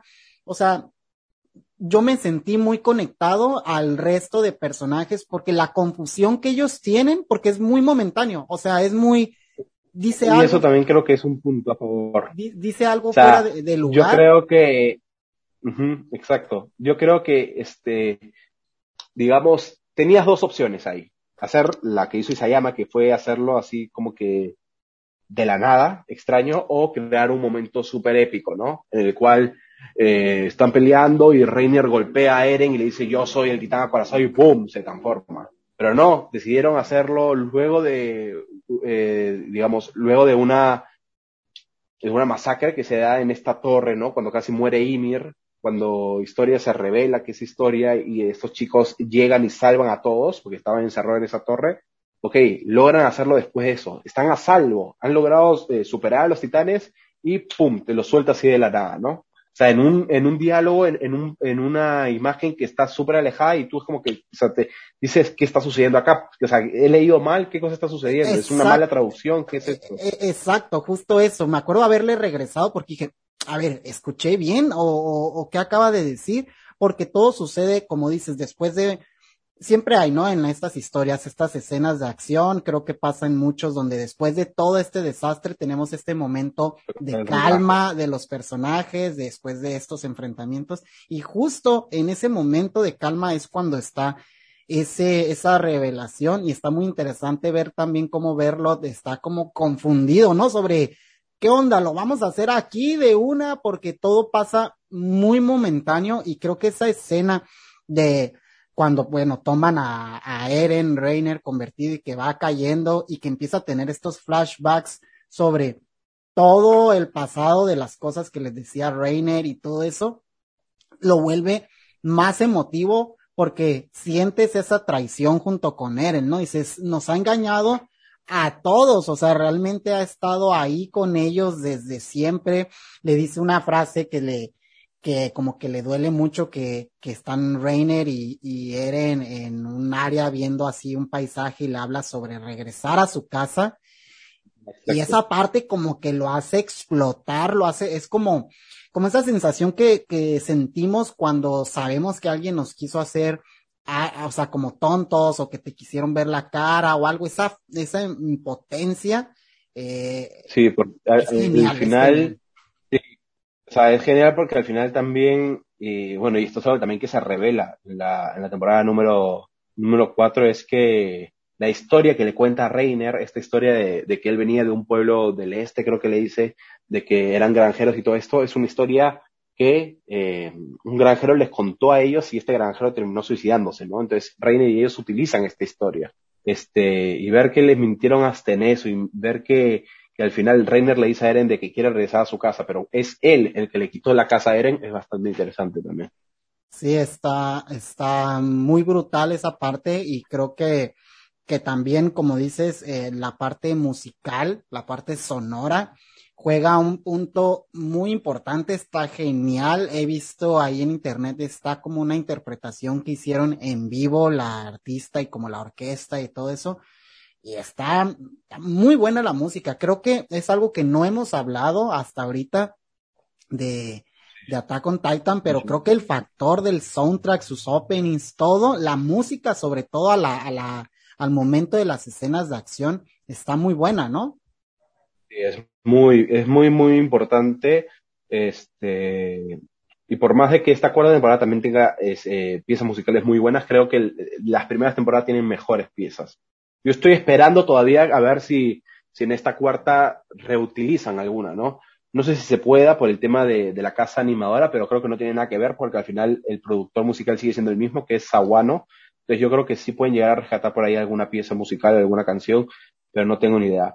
Pero sí, tanto sus openings como también sus endings y obviamente la, el Lost es espectacular de Shingeki. Y es algo muy importante porque le da esta, este punto, ¿no? Este punto además para que todo sea mucho más épico y todo te, te llegue mucho más, ¿no? Sí, aparte creo que usaban como un estilo, mmm, a lo mejor no he visto el suficiente anime, pero yo siento que no, no me ha tocado ver eh, este estilo como, como musical, sí, de acción, pero tenía como unos ruidos un poco modernos, se sentía así como hasta rítmico el asunto. Está muy interesante y creo que eso es uno de los puntos que hace que las escenas de acción como que como que se vuelvan más épicas y únicas, porque no se queda en una música genérica de, de, de acción y todo eso, sino que también intentan innovar en esa parte, ¿no? Sí, totalmente de acuerdo. Sí, es bastante único todo, todo el tema de la música de Shingeki. Creo que con esta parte hemos ya también dejado bien claro un poco nuestras opiniones de la segunda temporada. Vámonos a la tercera, que fue eh, ya la última animada por Wit Studio fue la, y fue la temporada donde también creo que ya se empieza a complicar un poquito las cosas, ¿no? Respecto a la historia, a la trama, a todo este mito detrás de los titanes. Creo que en esta tercera temporada es una de las, de las que tanto dejan más claro por qué está sucediendo lo que sucede, pero que también son de las que más pueden eh, como siento que son de las que más necesitan de nuestra atención, ¿no? Sí, este, algo muy interesante esta tercera temporada, y es algo que ya cada vez vemos más en los animes, es que fue separada en dos, en dos partes. La primera parte que también fue, digamos, ligeramente criticada por el tema de mucho texto y tal vez de que no habían demasiados titanes y demasiada acción. Y la segunda temporada, la, perdón, la segunda parte de la tercera temporada que eh, para mí sigue siendo hasta ahorita la mejor parte, digamos, de la obra en sí, ¿no? De toda la obra que está animada, ese es el punto álgido, ¿no? Eh, hablando de la primera parte, es un punto bastante interesante porque, como tú dijiste, acá es cuando las cosas comienzan a complicarse, todo comienza a tornarse mucho más oscuro. Y algo que sucede en esta primera parte es que pasamos de matar titanes a matar humanos, a ir contra la corriente, a ir contra, eh, contra la, digamos, contra la corona, ¿no? Porque tenemos a este personaje que es Kenny, el, el, tío de Levi, que es Kenny Ackerman, tiene todo su séquito de, personas que están dispuestas a asesinar a todos aquellos que quieran retener a Historia, ¿no? Y a Eren. Entonces es muy interesante ver cómo nuestros chicos ahora van a tener que asesinar a personas. Sí, creo que, que, que eso lo deja muy chingón porque también ver cómo, cómo no es tan fácil para ellos eh, jalar el gatillo contra un humano, no es igual de fácil para ellos que hacerlo contra un titán. Y creo que ese es un punto. Por más de que ya sabemos que titanes, que los titanes son humanos también, pero es distinto. Al es distinto porque esa escena donde Armin tiene que, que utilizar el arma, lo hace y, y, en muchas otras historias vemos cómo los personajes de la nada tienen un arma frente a ellos y la utilizan como si no fuera más, como si toda la vida hubieran disparado a la gente y aquí no, aquí muestran más una sensación humana que tal vez pudiéramos tener nosotros de culpa después de saber que le quitaste la vida a alguien porque después de que pasa todo eso y así tienen este momento donde están reunidos en un área y Armin está traumado. Vomitando. Está vomitando, es más, llega hasta vomitar. Eh. Es muy interesante ver cómo al final Armin, que es el chico que muchos tildan, porque no saben, yo creo, leer el personaje muy bien, pero es tildan de cobarde, tildan de, de alguien que no es fuerte, no sé qué, es el primero en asesinar a un humano cuando tiene, cuando tiene que hacerlo, porque si no lo hacía, o sea, Jan iba a terminar muerto, ¿no? Y es muy interesante ver también que al final Armin logra matar a esta chica porque esta chica también duda. O sea, si tú te das cuenta, ella iba a matar a Jan, pero también tiene un momento donde duda y ahí es cuando Armin es más rápido y logra matarla. Pero sí es muy interesante ver todo esto, ¿no? Porque, como tú dices, o sea, hay historias que simplemente un personaje que no sabemos que nunca agarró un arma o que nunca mató a una persona, la agarra, pum, la dispara y como si nada. Y acá no, acá te muestran un trasfondo bastante más interesante. Sí, incluso Levi le dice justo eso que dices, porque Armin se siente culpable de ver que la otra persona dudó. O sea, que le entra esta incertidumbre de, oye, si tal vez yo hubiera dudado también, ninguno de los dos hubiéramos realizado la acción. Y Levi le deja bien claro eh, que no, o sea, que realmente tiene ya que vivir con el peso que ya pasó y que realmente gracias a esa acción es que ellos están en ese momento, eh, pues bien, ¿no? Se encuentran resguardados en un lugar. Sí, y es también interesante ver la diferencia, ¿no? Cómo a Armin y los chicos les cuesta hacer eso y luego tenemos a Levi que tiene una escena espectacular rajándose a todos así como si nada, ¿no? Porque obviamente él ya tiene un background y lo hemos visto en su ova, ¿no? Que él desde chivolo, o sea, mataba a personas si era necesario. Sí, está también bien interesante ver eh, la historia de Levi, el pasado, ver eh, que, como dices, ya lo teníamos un poco en contexto por toda este ova que había de él en esta área subterránea, pero aquí conocemos aún más y creo que, ¿cómo se llamaba el personaje este que fue el que prácticamente apadrinó a Levi? El... Kenny. Kenny. Kenny fue un personaje que que también estéticamente me gustaba, me gustaba este rollo, cómo se miraba, como muy cowboy, eh, muy este, como de... Como hablaba este. distinto, sí. Sí, está, sí, sí, dime, dime. aparte es un personaje también este muy interesante, ¿no? Al final él tiene un, una, un diálogo antes de morir que es, este tremendo que le dice a Levi, ¿no? Todos somos esclavos de algo.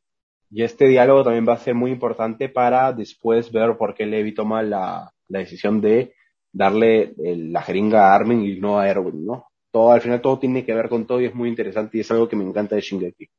Y luego esa parte donde los llevan tanto a Historia y a, y a Eren, a, este mundo como de, bueno, no mundo, esta área, ¿qué es ese? Como una cristalización es, de lo mismo que hacen, ¿no?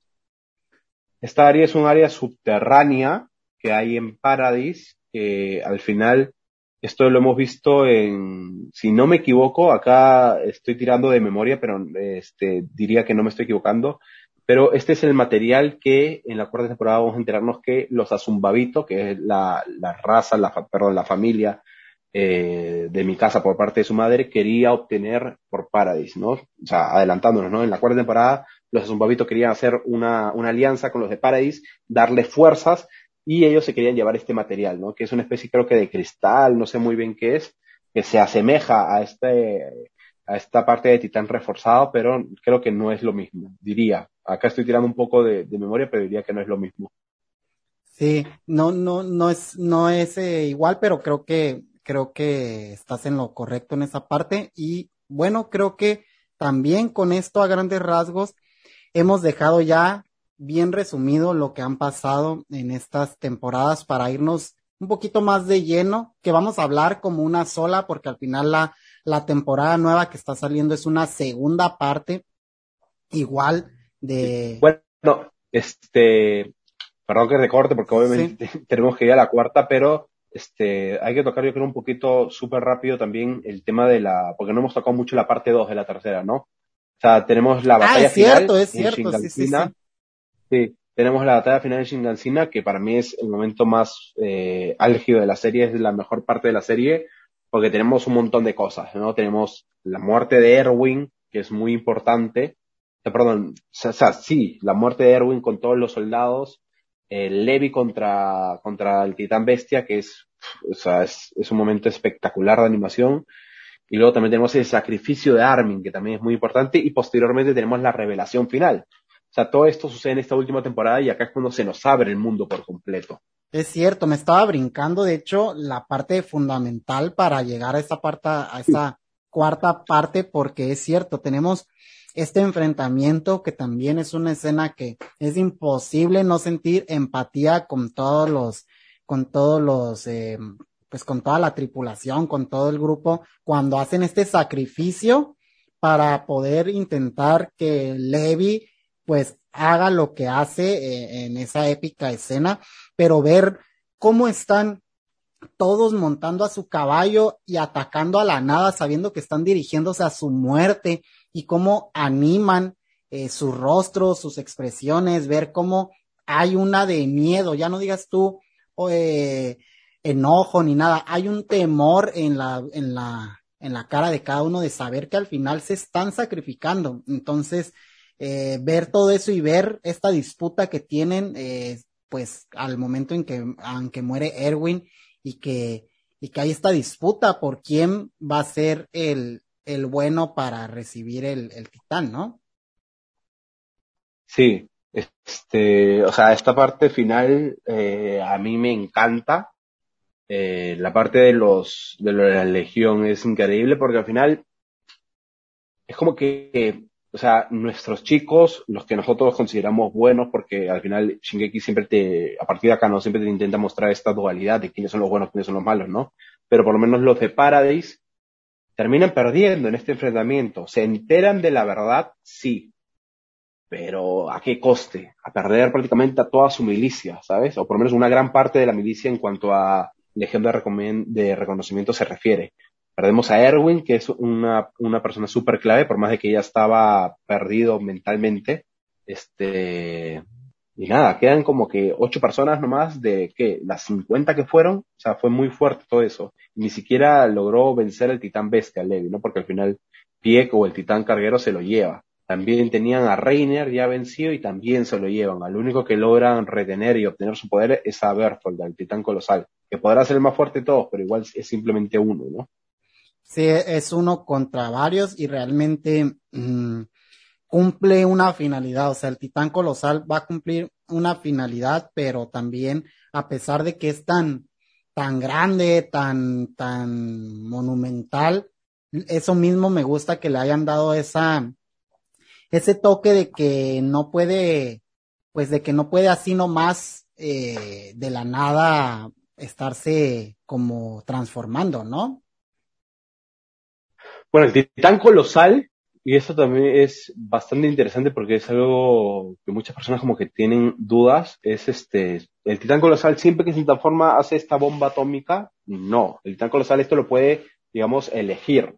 Él puede transformarse y hacer estallar, uno de sus poderes es transformarse y hacer una bomba atómica. Algo también interesante del titán colosal es que es el titán que más rápido se transforma y más rápido se, se destransforma.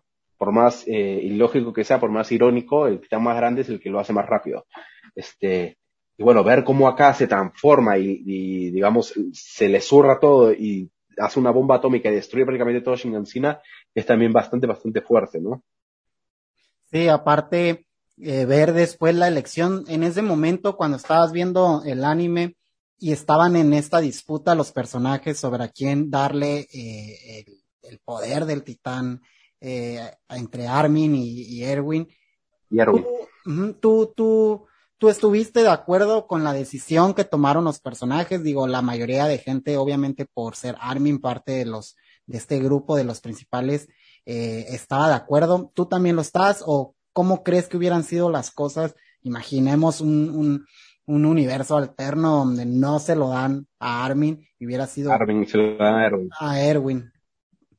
Algo muy interesante eh, sobre mí es que bueno, yo tenía todo bien decidido porque Armin es mi personaje favorito de Shingeki. Entonces yo quería que él sobreviviera. Este, y, y, más aún, bueno, es que fue bastante, bastante fuerte, ¿no? Toda esta parte de Armin ahí te demuestra lo valiente que es, eh, lo dispuesto que está a hacer todo y te demuestra de que por más de que todo el mundo crea que es el más eh, miedoso, el más cobarde de todo, al final es, es el más este, valiente. Yo creo que un punto muy importante para, para entender lo que hizo Levi es lo siguiente, es un cúmulo de factores. Para empezar, obviamente tenemos esta frase que le dice Kenny, ¿no? Todos somos esclavos de algo. Sabemos que Erwin lo que más quería en todo el mundo era llegar al sótano, tener la razón, saber de que hay algo más allá, saber de que, digamos, eh, los humanos son titanes, o sea, estar en lo correcto, que al final se había sumergido en, en este er error, por así decirlo, ¿no? A él no le interesaba nada, él podía sacrificar a todo el mundo con tal de llegar a su cometido. Que sí, que era un gran líder, sí, obviamente, que sí, que inspiraba masas también, y eso lo vemos al final. Pero acá está la diferencia entre Armin y, Erwin también. Al final, Armin, eh, obviamente es un prodigio, ha demostrado a lo largo de las temporadas que es súper inteligente, o sea, es súper capaz de hacer un montón de cosas. Y en este enfrentamiento final también demuestra de que, por más de que tiene a sus amigos, por más de que tiene a Eren, si alguien se tiene que sacrificar va a ser él antes que cualquiera, ¿no? Y él, y es gracias a él que logran vencer al titán colosal. Y teniendo todo eso en cuenta y sumándole aún más de que Erwin, totalmente noqueado, sigue con la mente cerrada en llegar a su cometido, es gracias a que, es gracias a eso que Levi decide dárselo a Armin, ¿no? Y bueno, yo contento. ¿Qué hubiera pasado si Erwin salía como, o sea, vivo? Para empezar, teníamos a un comandante con el titán colosal. Y yo no sé, yo estoy en dudas o sea, yo no sé si Erwin, por ejemplo, hay personas que dicen, si Erwin hubiera estado vivo, Erwin hubiera sido jaguerista. Y hay otras personas que dicen, no, Erwin, por más cerradamente que sea, no hubiera sido jaguerista. Yo no tengo idea. Yo creo que no hubiera sido jaguerista. Eh, pero, a diferencia de Armin, a Erwin yo creo que no le hubiera temblado mucho, digamos, el tema de asesinar personas. Entonces, hay un montaje que vi de, de un fan que se me hizo bastante, bastante acertado, en, esto ya es en la cuarta temporada, cuando tenemos el asalto a, Liberio, cuando Armin está ahí en el puerto, hay personas que muestran que Erwin hubiera tomado el puesto de Yelena, él se hubiera metido, digamos, al medio de todas las personas y él hubiera estallado ahí, ¿no? O sea, en medio de la plaza. Y es bastante interesante ver esa dualidad, ¿no? Pero bueno, al final el que ha sobrevivido es Armin, al final el que está vivo es Armin, y yo creo que es lo correcto porque por viendo cómo ha tornado la historia y viendo que al final Eren se está convirtiendo de cierta manera en ese villano a vencer, o por lo menos es lo que nos está mostrando esta temporada, el que tenía que vivir era Armin, no Eren.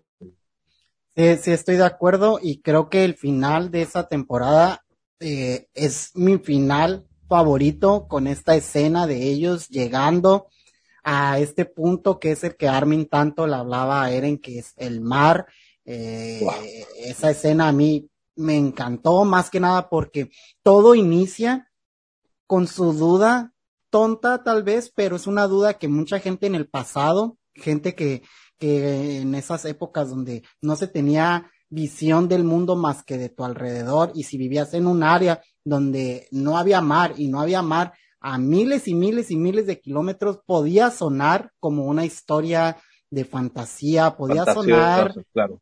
y, y ver que llegan, que existe, que ellos mismos se dan cuenta que hay, que hay algo más allá de las murallas, creo que esa escena es muy buena y ver, ver cómo todos están, algunos disfrutando de manera muy normal el mar como nosotros, pero ver cómo Eren está perdido ante la vista y sus pensamientos lo hace para mí uno de los mejores finales de alguna temporada de anime.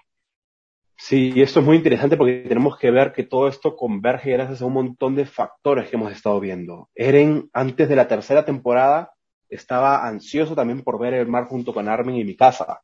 Si el Eren de la segunda temporada llegaba a este mar, él hubiera estado feliz, hubiera estado así como Armin y mi casa sonriendo y todo. Pero es en la tercera temporada cuando todo cambia, cuando toca historia, cuando tiene todo este presagio de los pensamientos, cuando tiene esta visión y esta distorsión de la realidad cuando entiende todo lo que ha sucedido y cuando prácticamente su mente se quiebra por completo, cuando ya es casi incapaz siquiera de sonreír, ¿no? Y es bastante interesante ver eso. Sí, ver cómo incluso Armin lo utiliza en varias ocasiones de motivación para que, para como eh, que agarre la onda ante algún enfrentamiento o algo para que sobreviva, es como, como ese punto de recuerda que vamos a ir al mar, recuerda que vamos a, a cumplir esta finalidad.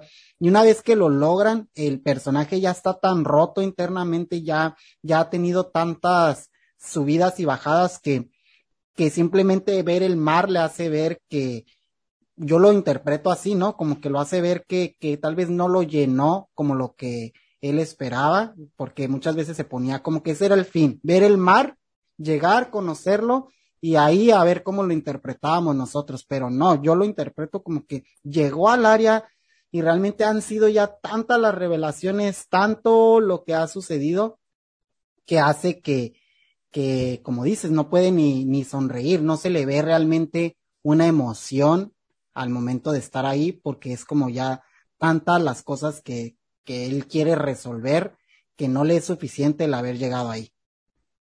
Claro, aparte también hay que sumar el hecho de que obviamente todo este tema de llegar al mar y ver una, una infinidad azul es como que súper, no sé, o sea, de libertad, ¿no? Por así decirlo. Y este era el pensamiento que tenían nuestros personajes, porque al final ellos creían que toda la humanidad estaba recluida dentro de las murallas. Y es en esta tercera temporada cuando descubrimos de que no, de que estos tipos simplemente están en una isla. Y de que aparte están en esta isla gracias a que otras personas han decidido que estén en esta isla y que han decidido tirar titanes y que han decidido de que tengan este infierno. Entonces es gracias a eso que Eren se planta ahí y dice, si cruzamos el mar, vamos a tener a los enemigos. Si acabamos con ellos, tendremos al final la libertad y eso es, eh, para mí también es el mejor final que ha tenido alguna temporada de Shingeki. Más que el de la segunda, que también es una revelación de decir de que los titanes son humanos, este es aún mayor.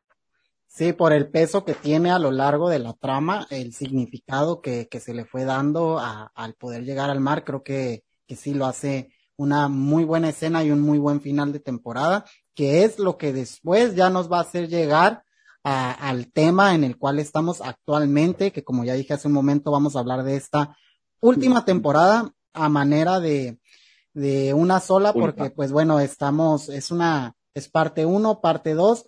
A mí, la parte uno y, y al inicio, sinceramente yo estaba muy confundido y creo que más de uno le pasó lo mismo. Y no fue hasta creo el tercer o cuarto capítulo que fue un, ah, ya entiendo todo lo que me han estado contando porque el aura de, la temporada cambia mucho, ¿no? Incluso se siente diferente toda la ambientación, todo de lo que hablan, toda la trama, nuevos personajes, muchísimos nuevos personajes. ¿Cómo viste tú esta primera parte de esta última temporada? Yo, esta parte, yo primero la viví en el manga. Yo salté al manga justo terminando la tercera temporada. No pudiste pucha, aguantar, dijiste. No, no pude aguantar y saltar al manga. O sea, he sabido que, por más de que en este entonces ya Isayama tenía un mejor dibujo, nunca ha sido, digamos, increíble, ¿no? Obviamente la parte final tiene un dibujo bastante, bastante bueno y tiene unos paneles tremendos. Este, igual todavía por ahí tenía sus errores, ¿no? Este, pero bueno, yo, a mí me pasó lo mismo. Cuando lo salté al manga, también tuve mis, los primeros tres capítulos del manga, no entendía muy bien, sobre todo con el primero. Yo me acuerdo ver el primero, para que tú sepas, el primer capítulo del manga es la mitad del primer episodio de la cuarta temporada. En el primer capítulo del manga, o sea, en el capítulo creo que es 91 de esta cuarta temporada, ni siquiera vemos a Reiner ni al Titán Bestia. Por lo cual, lo que yo pensé es que estábamos en un flashback. Yo pensé que estábamos viendo algo del pasado. Luego, cuando ya vemos al titán acorazado y el titán bestia, digo, ok, no, no estamos en el pasado, obviamente. Pero es muy interesante ver todo esto. Y aparte, a mí se me hace una genialidad por parte de Isayama por todo lo que te conté antes, ¿no? Que al final Shingeki se ha transformado en esto de esta dualidad de ver quién es el bueno y quién es el malo.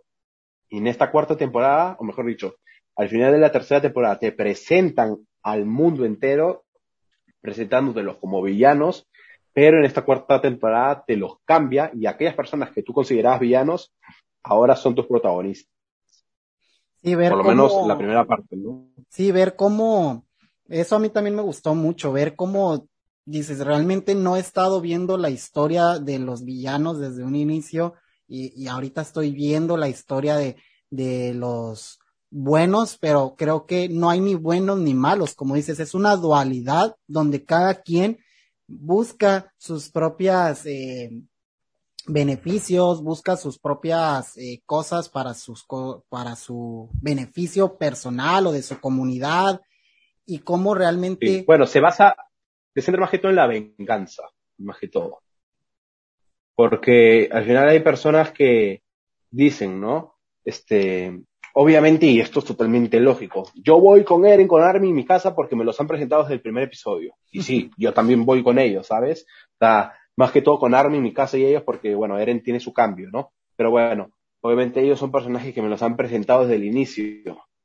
Pero si tú atiendes objetivamente la historia, tú ves que en verdad lo que estamos viviendo es acto de una venganza de parte de los marleyanos hacia los eldianos Porque si contamos en años, por lo menos, las personas que han sido más oprimidas a lo largo de los años han sido los marleyanos. Solamente que ahora no nos están contando la historia de hace unos años cuando los eldianos eran los que oprimían, sino que ahora nos están contando lo que viene después, cuando ya los marleyanos consiguieron poderes titanes, cuando ya los eldianos se fueron a recluir a Padeis y cuando ya, digamos, los marleyanos ahora toman el poder, ¿no? Entonces eso es bastante interesante. Y luego está bastante interesante ver cómo crearon eh, estas historias de los marleyanos, los eldianos, que al final es imposible y de hecho aquí tengo una nota que te la quería leer que era sobre esta polémica que hubo en su momento, porque es imposible no pensar y compararlo a sucesos de judíos y de cuando estuvo este problema en la Segunda Guerra Mundial, cómo eh, eran oprimidos una parte y la otra parte oprimía. Y la nota, una de las cosas dice, dice, re, un, un lugar, Comic Book, dice, realizaron algunas comparaciones a la política de segregación de Marley contra los eldianos con la campaña antisemita de la Alemania nazi, principalmente por el hecho de que las comunidades judías eran confinadas por el, bueno, aquí ya da un poco más de la historia, pero hacen esta comparativa y hubo como que polémicas, me sale aquí que hubo polémica en China, en Taiwán, en Alemania, obviamente, más que nada porque el área, eh, bueno, eh, este Isayama, según esto, se inspiró en una, en un lugar alemán para crear estas, como estas estructuras donde estas áreas amuralladas, eh, es muy interesante todo eso, ¿no? Sí, o sea, a ver, es bastante, bastante hipócrita criticar simplemente una obra en cuanto a inspiración, porque, o sea, todo el mundo se inspira de todo el mundo, ¿sabes? Y Sayama decidió inspirarse de este suceso histórico que es cuanto menos interesante, porque, a ver, o sea, obviamente... Es trágico. no sé, es trágico todo lo que quieras, obviamente, ojalá nunca vuelva a pasar, pero es interesante, o sea, analizarlo y todo eso, analizar eh, por parte psicológica, filosófica y todo lo que tú quieras, es interesante. Entonces, que él haya tomado esto de una manera bastante, bastante gráfica, porque obviamente recluirlos, ponerles brazaletes, eh, que la estructura de, del mundo sea bastante, o sea, por lo menos de la arquitectura sea bastante similar a, a la alemana, que algunos personajes tengan aspectos alemanes, algunos personajes también tengan unos apellidos similares a los alemanes, como Eren, por ejemplo, Jäger creo que es algo eh, alemán. Entonces, ahí te das cuenta de que sí, obviamente, Isayama tomó inspiración en esto, ¿no? poniéndole obviamente lo suyo, poniéndole obviamente eh, los titanes, poniéndole todo este tema sociopolítico y, bueno, todo lo, todo lo demás, ¿no? Que hace a Attack on Titan bueno. Pero sí, obviamente, o sea, tomó inspiración y, y, bueno. Sí, y además no es la primera vez, por ejemplo, los vestuarios de, de Star Wars, de los malos del imperio, se sabe desde hace mucho tiempo que fueron inspirados en los vestuarios de, de la Alemania nazi y todo eso, y creo que creo que, que lo hace bastante bien porque simplemente tomar inspiración, como dices, de un hecho realmente histórico, de algo que sí sucedió. No es como que agarró elementos de algún lugar y de, eh, no sé, es como, no es lo mismo tomar eh, gente de algún país y, y, y hacer una comparación negativa o algo, si no es lo mismo a tomar un hecho histórico, transformarlo y darle su propia voz, su propia esencia. Se me hizo muy interesante, te quería leer la nota y bueno, hay mucha información sobre al respecto porque creo que, que en esta temporada final es eh, era imposible, creo que muchos eh, al ver como dices que traían estos brazaletes, que, que, que había estas similitudes, más de uno obviamente lo notó, ¿no? Sí, claro, completamente, completamente.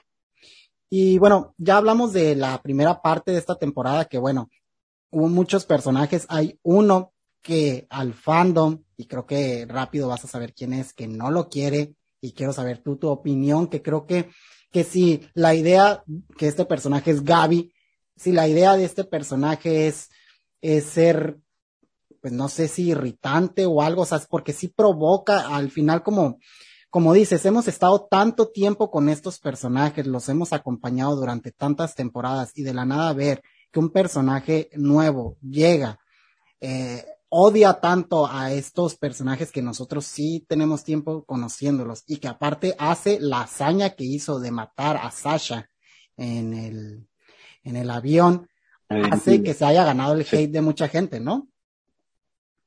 Sí, a ver, yo entiendo completamente el hate. Yo cuando me leí el manga también, este, a ver, yo no soy alguien tampoco que hate, ni mucho menos, ¿no? No, es un hate sano que dices, no, no me gusta ese personaje. Bueno, a ver, sano, depende de qué persona, ¿ah? porque obviamente el, fandom de Shingeki, por más de que yo me considere parte en sí del fandom porque amo la obra y todo lo que quiera, es bastante, bastante radical. O sea, llegaron hasta creo que insultar a la, actriz de voz, que sinceramente lo hace espectacular. O sea, hay una parte de la primera. Sí, claro, pues, pero bueno, o sea, hay personas que son así, ¿no? Pero bueno, la actriz de voz lo hace espectacular y creo, no estoy muy seguro, no sé si es la misma que hace a Uraraka, creo que sí, pero no estoy muy seguro. La cosa es, Gaby. ¿Qué opino de Gaby? Cuando me leí el manga, porque yo el manga, bueno, por más de que por ahí he leído algún episodio esporádicamente, ¿no? Pero bueno, me lo he leído una vez nomás de corrido, no me caía tan bien. Con este segundo revisionado en el anime, sinceramente Gaby se me hace un personaje eh, bastante, bastante bueno y yo lo quiero, yo la quiero bastante. Yo la quiero bastante a Gaby, o sea, eh, también, obviamente, yo creo que llegas a un punto en cuando ya conoces y ya sabes todo lo que hace, este, digamos, ver que recibe tanto hate, por más de que es un personaje 2D, como que empatizas un poco, ¿no? Entonces dices, mira, ¿sabes qué? Está muy bien escrito el personaje, es irritante, todo lo que tú quieras, pero, no sé, o sea, yo entiendo que las personas logran odiarla simple y llanamente por haber asesinado a Sasha, pero era algo que se tenía que hacer. O sea, el asesinar a Sasha era un elemento que tenía que darse. Y creo que es un gran acierto de esta cuarta temporada que se haya dado. O sea, porque el asesinar a Sasha significa bastantes cosas. Número uno es ver que posiblemente el ser que menos merecía estar ahí o uno de los que menos merecía estar ahí termina asesinado. Número dos, ver también que fue gracias a que sus amigos no le hicieron caso porque ella le dice a Connie y a Jan, oye, he escuchado algo y saber que Sasha escucha de una manera espectacular, porque es algo que nos han trabajado también en las otras temporadas, saber que ella es una chica de campo y que su sentido auditivo está muy bien elevado y simplemente como que no tomarlo en cuenta y que esto dé paso a que muera, también es bastante interesante. Y obviamente que gracias a lo de Sasha se da paso a una de las mejores escenas que yo he visto en Shingeki no Kyojin, que es todo el tema de Gaby con la familia de Sasha y bueno, toda esta doble moral y esta dualidad que, que se da, ¿no? Que Gaby es un personaje irritante porque está gritando y todo lo que tú quieras, sí. Que es un personaje muy bien escrito y de los mejores de Shingeki en cuanto a escritura, también. Sí, además creo que a mí me pasaba que, que era imposible en cierta parte compararla un poco con Eren en cuanto a la sensación que ella estaba teniendo, una niña que de la nada llegan personas, miraba, así como Eren en un momento estaba mirando a, a los titanes llegar a sus tierras, pues esta Gaby estaba viendo cómo estaban eh, invadiendo su área y cómo pretendían arruinar la paz de, de su gente y es imposible no sentir pues en cierta forma una empatía porque que se meta con los personajes que a lo mejor nos gustan más no quita que dentro de, de, del guion y como dices, como está desarrollado el personaje, tenga sus razones para tener estas inquietudes, ¿no? Sí, y bueno, hay gente que dice, sí, pero pero Gaby es una soldado que ha matado a un montón de gente, sí, pero no es lo mismo, lamentablemente, o sea, no es así, o sea, no es lo mismo matar a alguien porque te están indicando y porque le han lavado el cerebro, ¿no? Y matar a alguien pensando de que es un enemigo a que alguien interrumpa en tu casa y quiera matar a toda tu familia, ¿no? O sea, al final es distinto. Y también algo bastante interesante es que sí, se parece a Eren, sí tiene las mismas motivaciones, pero también al mismo tiempo tiene reacciones distintas gracias a todo lo que ha sucedido. Eren cuando llegaron los titanes era un niño cualquiera. Gaby cuando llegaron los titanes, en este caso cuando llegaron lo de la legión, era una de las, de las chicas futuras portadoras de titán, era una de las chicas con mejor puntería, etcétera, etcétera, etcétera. Por lo cual es totalmente lógico pensar de que a alguien se iba a terminar rajando o asesinando, ¿no? Sí, de los, de los nuevos personajes que han aparecido en esta última temporada tenemos a esta ¿cómo se llama? Se me fue el nombre, esa que se parece mucho a Armin. Yelena. Yelena, este es un personaje también que llegó en esta última temporada. Gaby, Porco, tenemos varios. ¿Algún personaje que tú te haya interesado mucho su historia o que te haya, haya llamado la atención, sus motivaciones? A mí, yo creo que con la que más me quedo es con Gaby, creo que es la que más me gusta. Este, Pieck, la Titán Carreta también me gusta bastante, pero por cosas que va a ser más adelante en la obra. Porco es un personaje que está bien, o sea, tampoco indagamos demasiado, o sea, está, está bien, me gusta su diseño, me gusta su titán, su titán es mi favorito de todos. Este, el diseño de su titán me parece espectacular. Eh, Falco también me gusta. Y Yelena, o sea, en, en, general son personajes que están bien, están bien escritos, porque obviamente yo creo que Isayama lo hace bastante bien, pero yo creo que la que más destaca es Gaby. Sí, sí, yo también estoy de acuerdo. Creo que, que eso mismo hace que le haya llovido tanto hate porque al final sí es un personaje que en esta nueva temporada ha tomado un gran papel, ha tomado una, un rol importante dentro de, de, de comunicarnos, ¿no? Lo que, lo que siente esta otra parte de tener, pues, a Eren. Incluso es interesante ver cómo tienen la percepción ya de Eren, ¿no? Como alguien temible. Sí, sí, eso es bastante interesante. O sea, ver que está dispuesta a hacer lo que sea para tratar de asesinar a Eren, a mí me encanta, sinceramente. Sí, bueno, algo... y Gaby, este, sea, es un personaje que está teniendo su redención actualmente en lo que vemos de la historia. O sea, en el último capítulo tiene una redención bastante interesante. Este, pero bueno, todavía le falta, todavía le falta algunas cositas que, eh, a algunas personas le va a parecer un motivo más para el hate. Yo se la suelto así nomás. O sea, yo se la suelto. O sea, sí, que no sé ya... cuándo vaya a suceder. Si ya hay gente que, que le cae un poco mal, nos adelantas que va a haber algo que, que haga que les caiga todavía más mal, ¿no? Sí, sí, sí. Yo creo que si no sucede en el siguiente capítulo, sucederá en uno más. O sea, ya no Eh, falta nada tampoco. Igual yo creo que para cuando estén escuchando este capítulo, tal vez esa escena ya haya salido, así que si fue así, dejen en los comentarios si odian o aman más a, a Gaby, ¿no? Y bueno, para que la gente sepa dónde estamos nosotros, porque yo no sé cuándo vayas a su- subir este capítulo. Nosotros estamos hablando cuando ha salido el, se, bueno, ya salió el segundo capítulo de Se viene el tercero apenas. temporada. Sí, recién se viene el tercero. Sí, yo creo cuando este capítulo esté saliendo ya habrá salido el, el, ajá, el tercero tal vez, creo que sí, pero bueno, este, igual creo que, que sabemos un poco hacia dónde van la, las cosas, entonces va, va a estar bastante bien. Para llegar a, bueno, estamos llegando a la parte final de este gran capítulo y hemos abarcado a muy grandes rasgos todo el tema de Sí. estas últimas temporadas de, de Attack on Titan, de sus, bueno, de todas sus temporadas, ya que no, obviamente no hay, no hay como ver la temporada, no hay como, como introducirse a este, a este mundillo. Pero para finalizar, ¿qué, qué, qué esperas tú después de, de, o sea, de Attack on Titan? ¿Crees que, porque pues bueno, Isayama ya dijo que ya la obra ya acabó, incluso él creo que, que ya se retiró, creo que su sueño era abrir como estas Un spa. ondas, un spa, creo que hay en Japón son muy populares y, y hay como... Sí, es más, creo que ya lo abrió, creo.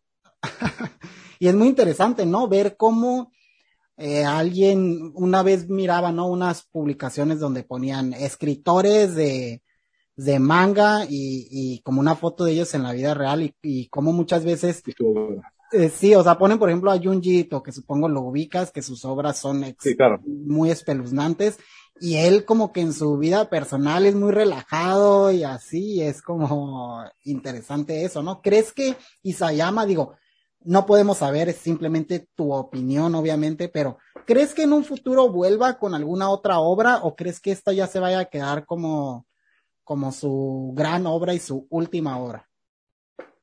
Yo, a ver, yo no, yo no creo que haga una obra mejor que Shingeki. Difícil. Difícil. Y aparte también yo no sé si vaya a volver porque si tú ves eh, entrevistas de Isayama, el tipo tiene un síndrome bastante, bastante fuerte, o sea, un síndrome del impostor bastante fuerte. Él Esto siente que no tiene que- talento, ¿no?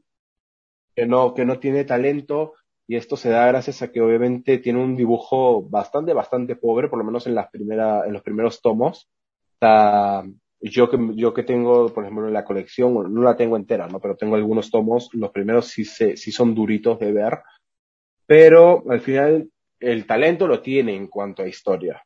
Ha creado una historia muy buena que es Shingeki y no sé si vaya a volver o no, pero si vuelve, yo por lo menos voy a darle una oportunidad a su siguiente obra, ¿no? Si es que hace alguna. Sí, estaría muy interesante ver qué, qué, qué cosa crear, pudiera crear después de un tiempo de, de, de esta de ataque de los titanes, porque al final es una obra que, aunque sí, yo también me he visto uh, sus, sus primeros tomos, y sí, el dibujo pues no es el mejor, más cuando has leído otros mangas y los puedes poner en comparativa, pero creo que en historia es genial y creo que también habla mucho el hecho de que en tan poco tiempo esta obra sea tan popular, sea tan que mucha gente la recomiende, o sea, estamos hablando de que salió en 2013, eh, la obra tiene nueve años, es algo de tiempo, sí, pero hay obras que les toma eso o más darse su lugar en, en, en, el, en la comunidad, en el fandom, y esta lo hizo sí bastante rápido. Sería muy interesante, tal vez en un futuro tengamos algo de él. Eh, sería interesante también ver que colaborara. Creo que el equipo de los que hacen, por ejemplo, Dead Note son dos personas, que es uno el que dibuja y uno el que escribe. Algo así también sería interesante, ¿no? Verlo creando una historia, pero a lo mejor colaborando en esa parte si es que él no se siente completamente capaz eh, que hay gente que le encanta su dibujo, o sea, está así esa parte de, de que no les gusta, pero hay gente que, que esa misma eh, fealdad o imperfección es lo que les gusta, ¿no? Sí, a ver, en las últimas, en los últimos tomos, lo que sería ya a partir de lo que es la cuarta temporada, dibujo mejora una barbaridad. O sea, hay, hay, pan, hay paneles que son increíbles. O sea, cuando se termine el, el anime den una revisada porque, o sea, está muy bien hecho, está muy crudo, pero eso sí, los anteriores sí están bastante, bastante regulares. Eh, que haga dúo con otro mangaka que simplemente sea el, el, guionista estaría interesante. Ahora, no sé, porque Isayama varias veces ha dicho de que él ha estado creando, por lo menos la idea le vino desde que era niño, ¿no? Es una historia, es la historia de su vida, yo creo, Shingeki no Kyojin. Así como obviamente Ichiro ahora tiene la historia de su vida que es One Piece por el tema de que es tan larga y lleva tanto tiempo escribiéndola, este, llama también, ¿no? Por todo el tema que nos ha dicho de que desde niño tenía pensado esto. Entonces, no sé, va a ser bastante interesante ver qué cosa va a hacer más adelante. Obviamente yo creo que se va a tomar unos años, este, relajado para descansar, pero, pero bueno. Y bueno, Shingeki sí ha sido un, un hito, ¿no? En toda la, la industria yo me, yo me atrevo, y obviamente habrá gente que me diga, no, que esto no es así, que en realidad es este, pero yo lo pongo como la obra anime de, de la última década. O sea, la, la, última década para mí ha sido la década de Shingeki, por lo menos ha sido la obra más importante. Por más de que Kimetsu le haya ganado no, pero a, no, no sé, no. A, a, a, One Piece en venta de manga, yo creo que, que Shingeki es como tal, ¿no? O sea, porque ha traído un montón de gente nueva al, al mundo del anime. Por lo menos un montón de gente que no ve anime ve Shingeki no Kyojin. Sí, es, yo estoy de acuerdo contigo, creo que es una obra de esas que puedes recomendar a alguien que le gustan las series, a lo mejor que le gustan eh, temas un poco complejos, pero que no se ha animado a ver anime por alguno u otro estereotipo, es una buena opción para introducirlo. Yo, para mí esta obra ya entra dentro de este segmento como Dead Note, que es otra, otro anime que se suele recomendar como para introducir a alguien a este mundillo. Sin duda, este, este va, va a quedar igual. Creo que, que muchos incluso eh, ven, por ejemplo, al titán colosal y saben eh, de dónde viene, o sea, se han hecho ciertas cosas populares, los cosplays en, en eventos y esos ves a muchas personas. Tiene varias cosas que se volvieron ya icónicas a, a, y como dije en un inicio para el tener saludo el, la, la, la canción Sasai y un montón de cosas así muchas cosas que aunque en ventas a lo mejor Kimetsu ha, ha rebasado creo que todavía no tiene dentro de, de la comunidad ese peso que ha tomado hasta la hora Attack on Titan. Esperemos que lo haga pero sin duda si alguien decidió quemarse yo creo que lo va a hacer. Sí sí sí. Si alguien decidió quemarse los spoilers, que a lo mejor diga, ¿sabes qué? Yo vi el capítulo, no había visto Ataque a los Titanes, pero quise verlo por lo mismo porque no me llama la atención. Pues sí, al llegar a esta parte te ha llamado la atención, creo que Mauricio va a estar muy de acuerdo conmigo en que te lances a ver la obra, no te vas a arrepentir y pues nada más, no veas, eh, no veas las películas porque las películas sí no le van a hacer Ah, la, la, la live action, action. sí, sí, sí, sí. no, horrible eso. Yo he visto escenas, ni siquiera me he quedado de entrar a verlas. He visto escenas nomás y me parece bastante, bastante malas. Sí, digo, una obra así de compleja también, siempre he pensado que no sé cómo es que se están animando a hacer estas, estas live action de anime, se viene One Piece en serie, que yo no tengo ni idea de cómo va a lucir eso. Voy a ver un capítulo para nada más tenerlo en mi mente y después quererlo borrarlo, porque me ha pasado lo mismo con todas las live action, creo que han sido, no ha habido ninguna live action de anime que realmente diga, wow, qué gran obra. ¿A ti has visto algún live action de anime que digas, wow, esto no está mal? No he visto tampoco demasiadas. O sea, a ver, Dragon Ball Evolution me parece asquerosa. No, sí. Eh, el Fue el primer Note de- atrevimiento. el Death Note de Netflix, más de lo mismo, horrible. Fatal. Este, hay un Death Note que hubo antes, que fue japonés, que no me parece tan malo. Sí. Tiene un final distinto, pero no, no se me hace un final ilógico. Es un final donde gana L, donde no gana Light, pero creo que lo hicieron muy bien y en algunos puntos su- supieron chapar muy bien la esencia de la obra. Otro que vi fue el, el live action de Cowboy Vivo, que se dio en Netflix. Por más de que yo creo que tenía algunos puntos buenos, en su mayoría también creo que lo hicieron muy mal. O sea, no sé, no les importó algunos desarrollos de personajes, se enfocaron en algunas cosas que no eran. Entonces, con el tema de One Piece, a ver, la, el casting no me parece malo del todo, me parece que sí tienen su toque, o sea, creo que sí lo pueden hacer bien, por lo menos, en, aspecto, por lo menos funcionan.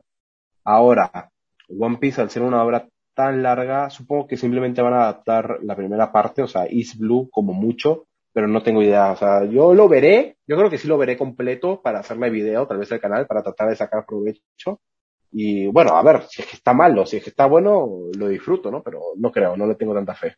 No, obviamente todos eh, esperamos lo mejor y quisiéramos que fuera una gran obra, pero creo que por la complejidad, como dices, de la cantidad de capítulos, de cómo está animado, de cómo funcionan incluso las habilidades de los personajes, no me imagino Sí. cómo, cómo van a poner a Luffy estirándose o ese tipo de cosas. eh. O sea, ver cómo van a ser, o sea, hay algo interesante de Luffy y es que al ser de goma hacen bastantes chistes con esto. Se alarga la mejilla, se alarga todo lo que, eh, cualquier cosa, se cae, se no sé qué. Entonces, hacer esto en la vida real puede quedar bastante, bastante, Hasta no sé, turbio, ¿no? ser sí, bastante cringe, o sea, no sé, no, Vamos, no, no, no me, no me da buena- buen feedback. Sí, va- vamos, vamos a esperar y bueno, ya sea que la veamos porque es muy buena o pues para pasar un rato de risas, este, ahí vamos a estar checándola. Creo que con esta parte hemos llegado ya a la parte final de este capítulo. ¿Algo más que te gustaría agregar? Dinos cómo te pueden encontrar en tus redes sociales, en tu canal de YouTube, para las personas que quieran ir a checar sus reseñas de anime. Es una muy buen, muy buen canal, muy buen contenido y además van a poder encontrar de otras cosas. Veo que has estado, reseñaste Arcan, eh, le entras ahí a varios temas que te gustan. ¿Cómo te pueden encontrar? Sí, primero que nada, bueno, muchas gracias, la verdad la he pasado increíble. Bueno, viendo tu, tu podcast, definitivamente este va a ser el episodio más largo, pero creo que ha quedado bastante bueno, hemos tocado bastantes puntos muy interesantes. Este, mi canal, mi canal se llama Mauricio Bustamante, así, este, o sea, simple y llanamente, el, no sé, la foto es, es un- una foto amarilla que tiene un popcorn dentro para que puedan encontrarlo. Y sí, yo subo videos todas las semanas, subo más de un video por semana. Este, ahorita mismo estoy haciendo una aventura por One Piece, por ejemplo. Así que si te gusta One Piece y quieres ver mis, mis análisis, mis primeras impresiones de cada arco, puedes estar todavía a tiempo, ya que nos vamos a adentrar a Thriller Bark. Obviamente, todos los domingos, este, análisis de Shingeki no Kyojin, también estoy subiendo mi reacción al capítulo, eh, análisis de Kimetsu no Yaiba y bueno, muchas cosas más, ¿no? Súper, igual para, para los que nos estén viendo y escuchando en YouTube, voy a estar dejando en la descripción del video todo su canal, sus redes sociales para que vayan y lo chequen, le dejen algún comentario de que vienen por acá. Y bueno, si nos están escuchando en Spotify o en cualquier otra plataforma de podcast, pues vayan y búsquenlo como Mauricio Bustamante y van a poder encontrar su contenido. Nuevamente yo te agradezco que te hayas dado la vuelta, también me la pasé muy bien, eh, un tema que me encanta de anime y uno de mis animes favoritos, así que sí, yo creo va a ser de los capítulos más largos, pero también va a ser de los más interesantes. Así que bueno amigos, ya saben qué hacer. Denle like a, a este capítulo, denle corazoncito arriba eh, en Spotify y todas esas cosas que ya saben que se tienen que hacer. Si les gustó el podcast, pues nos vemos en la siguiente ocasión. Adiós.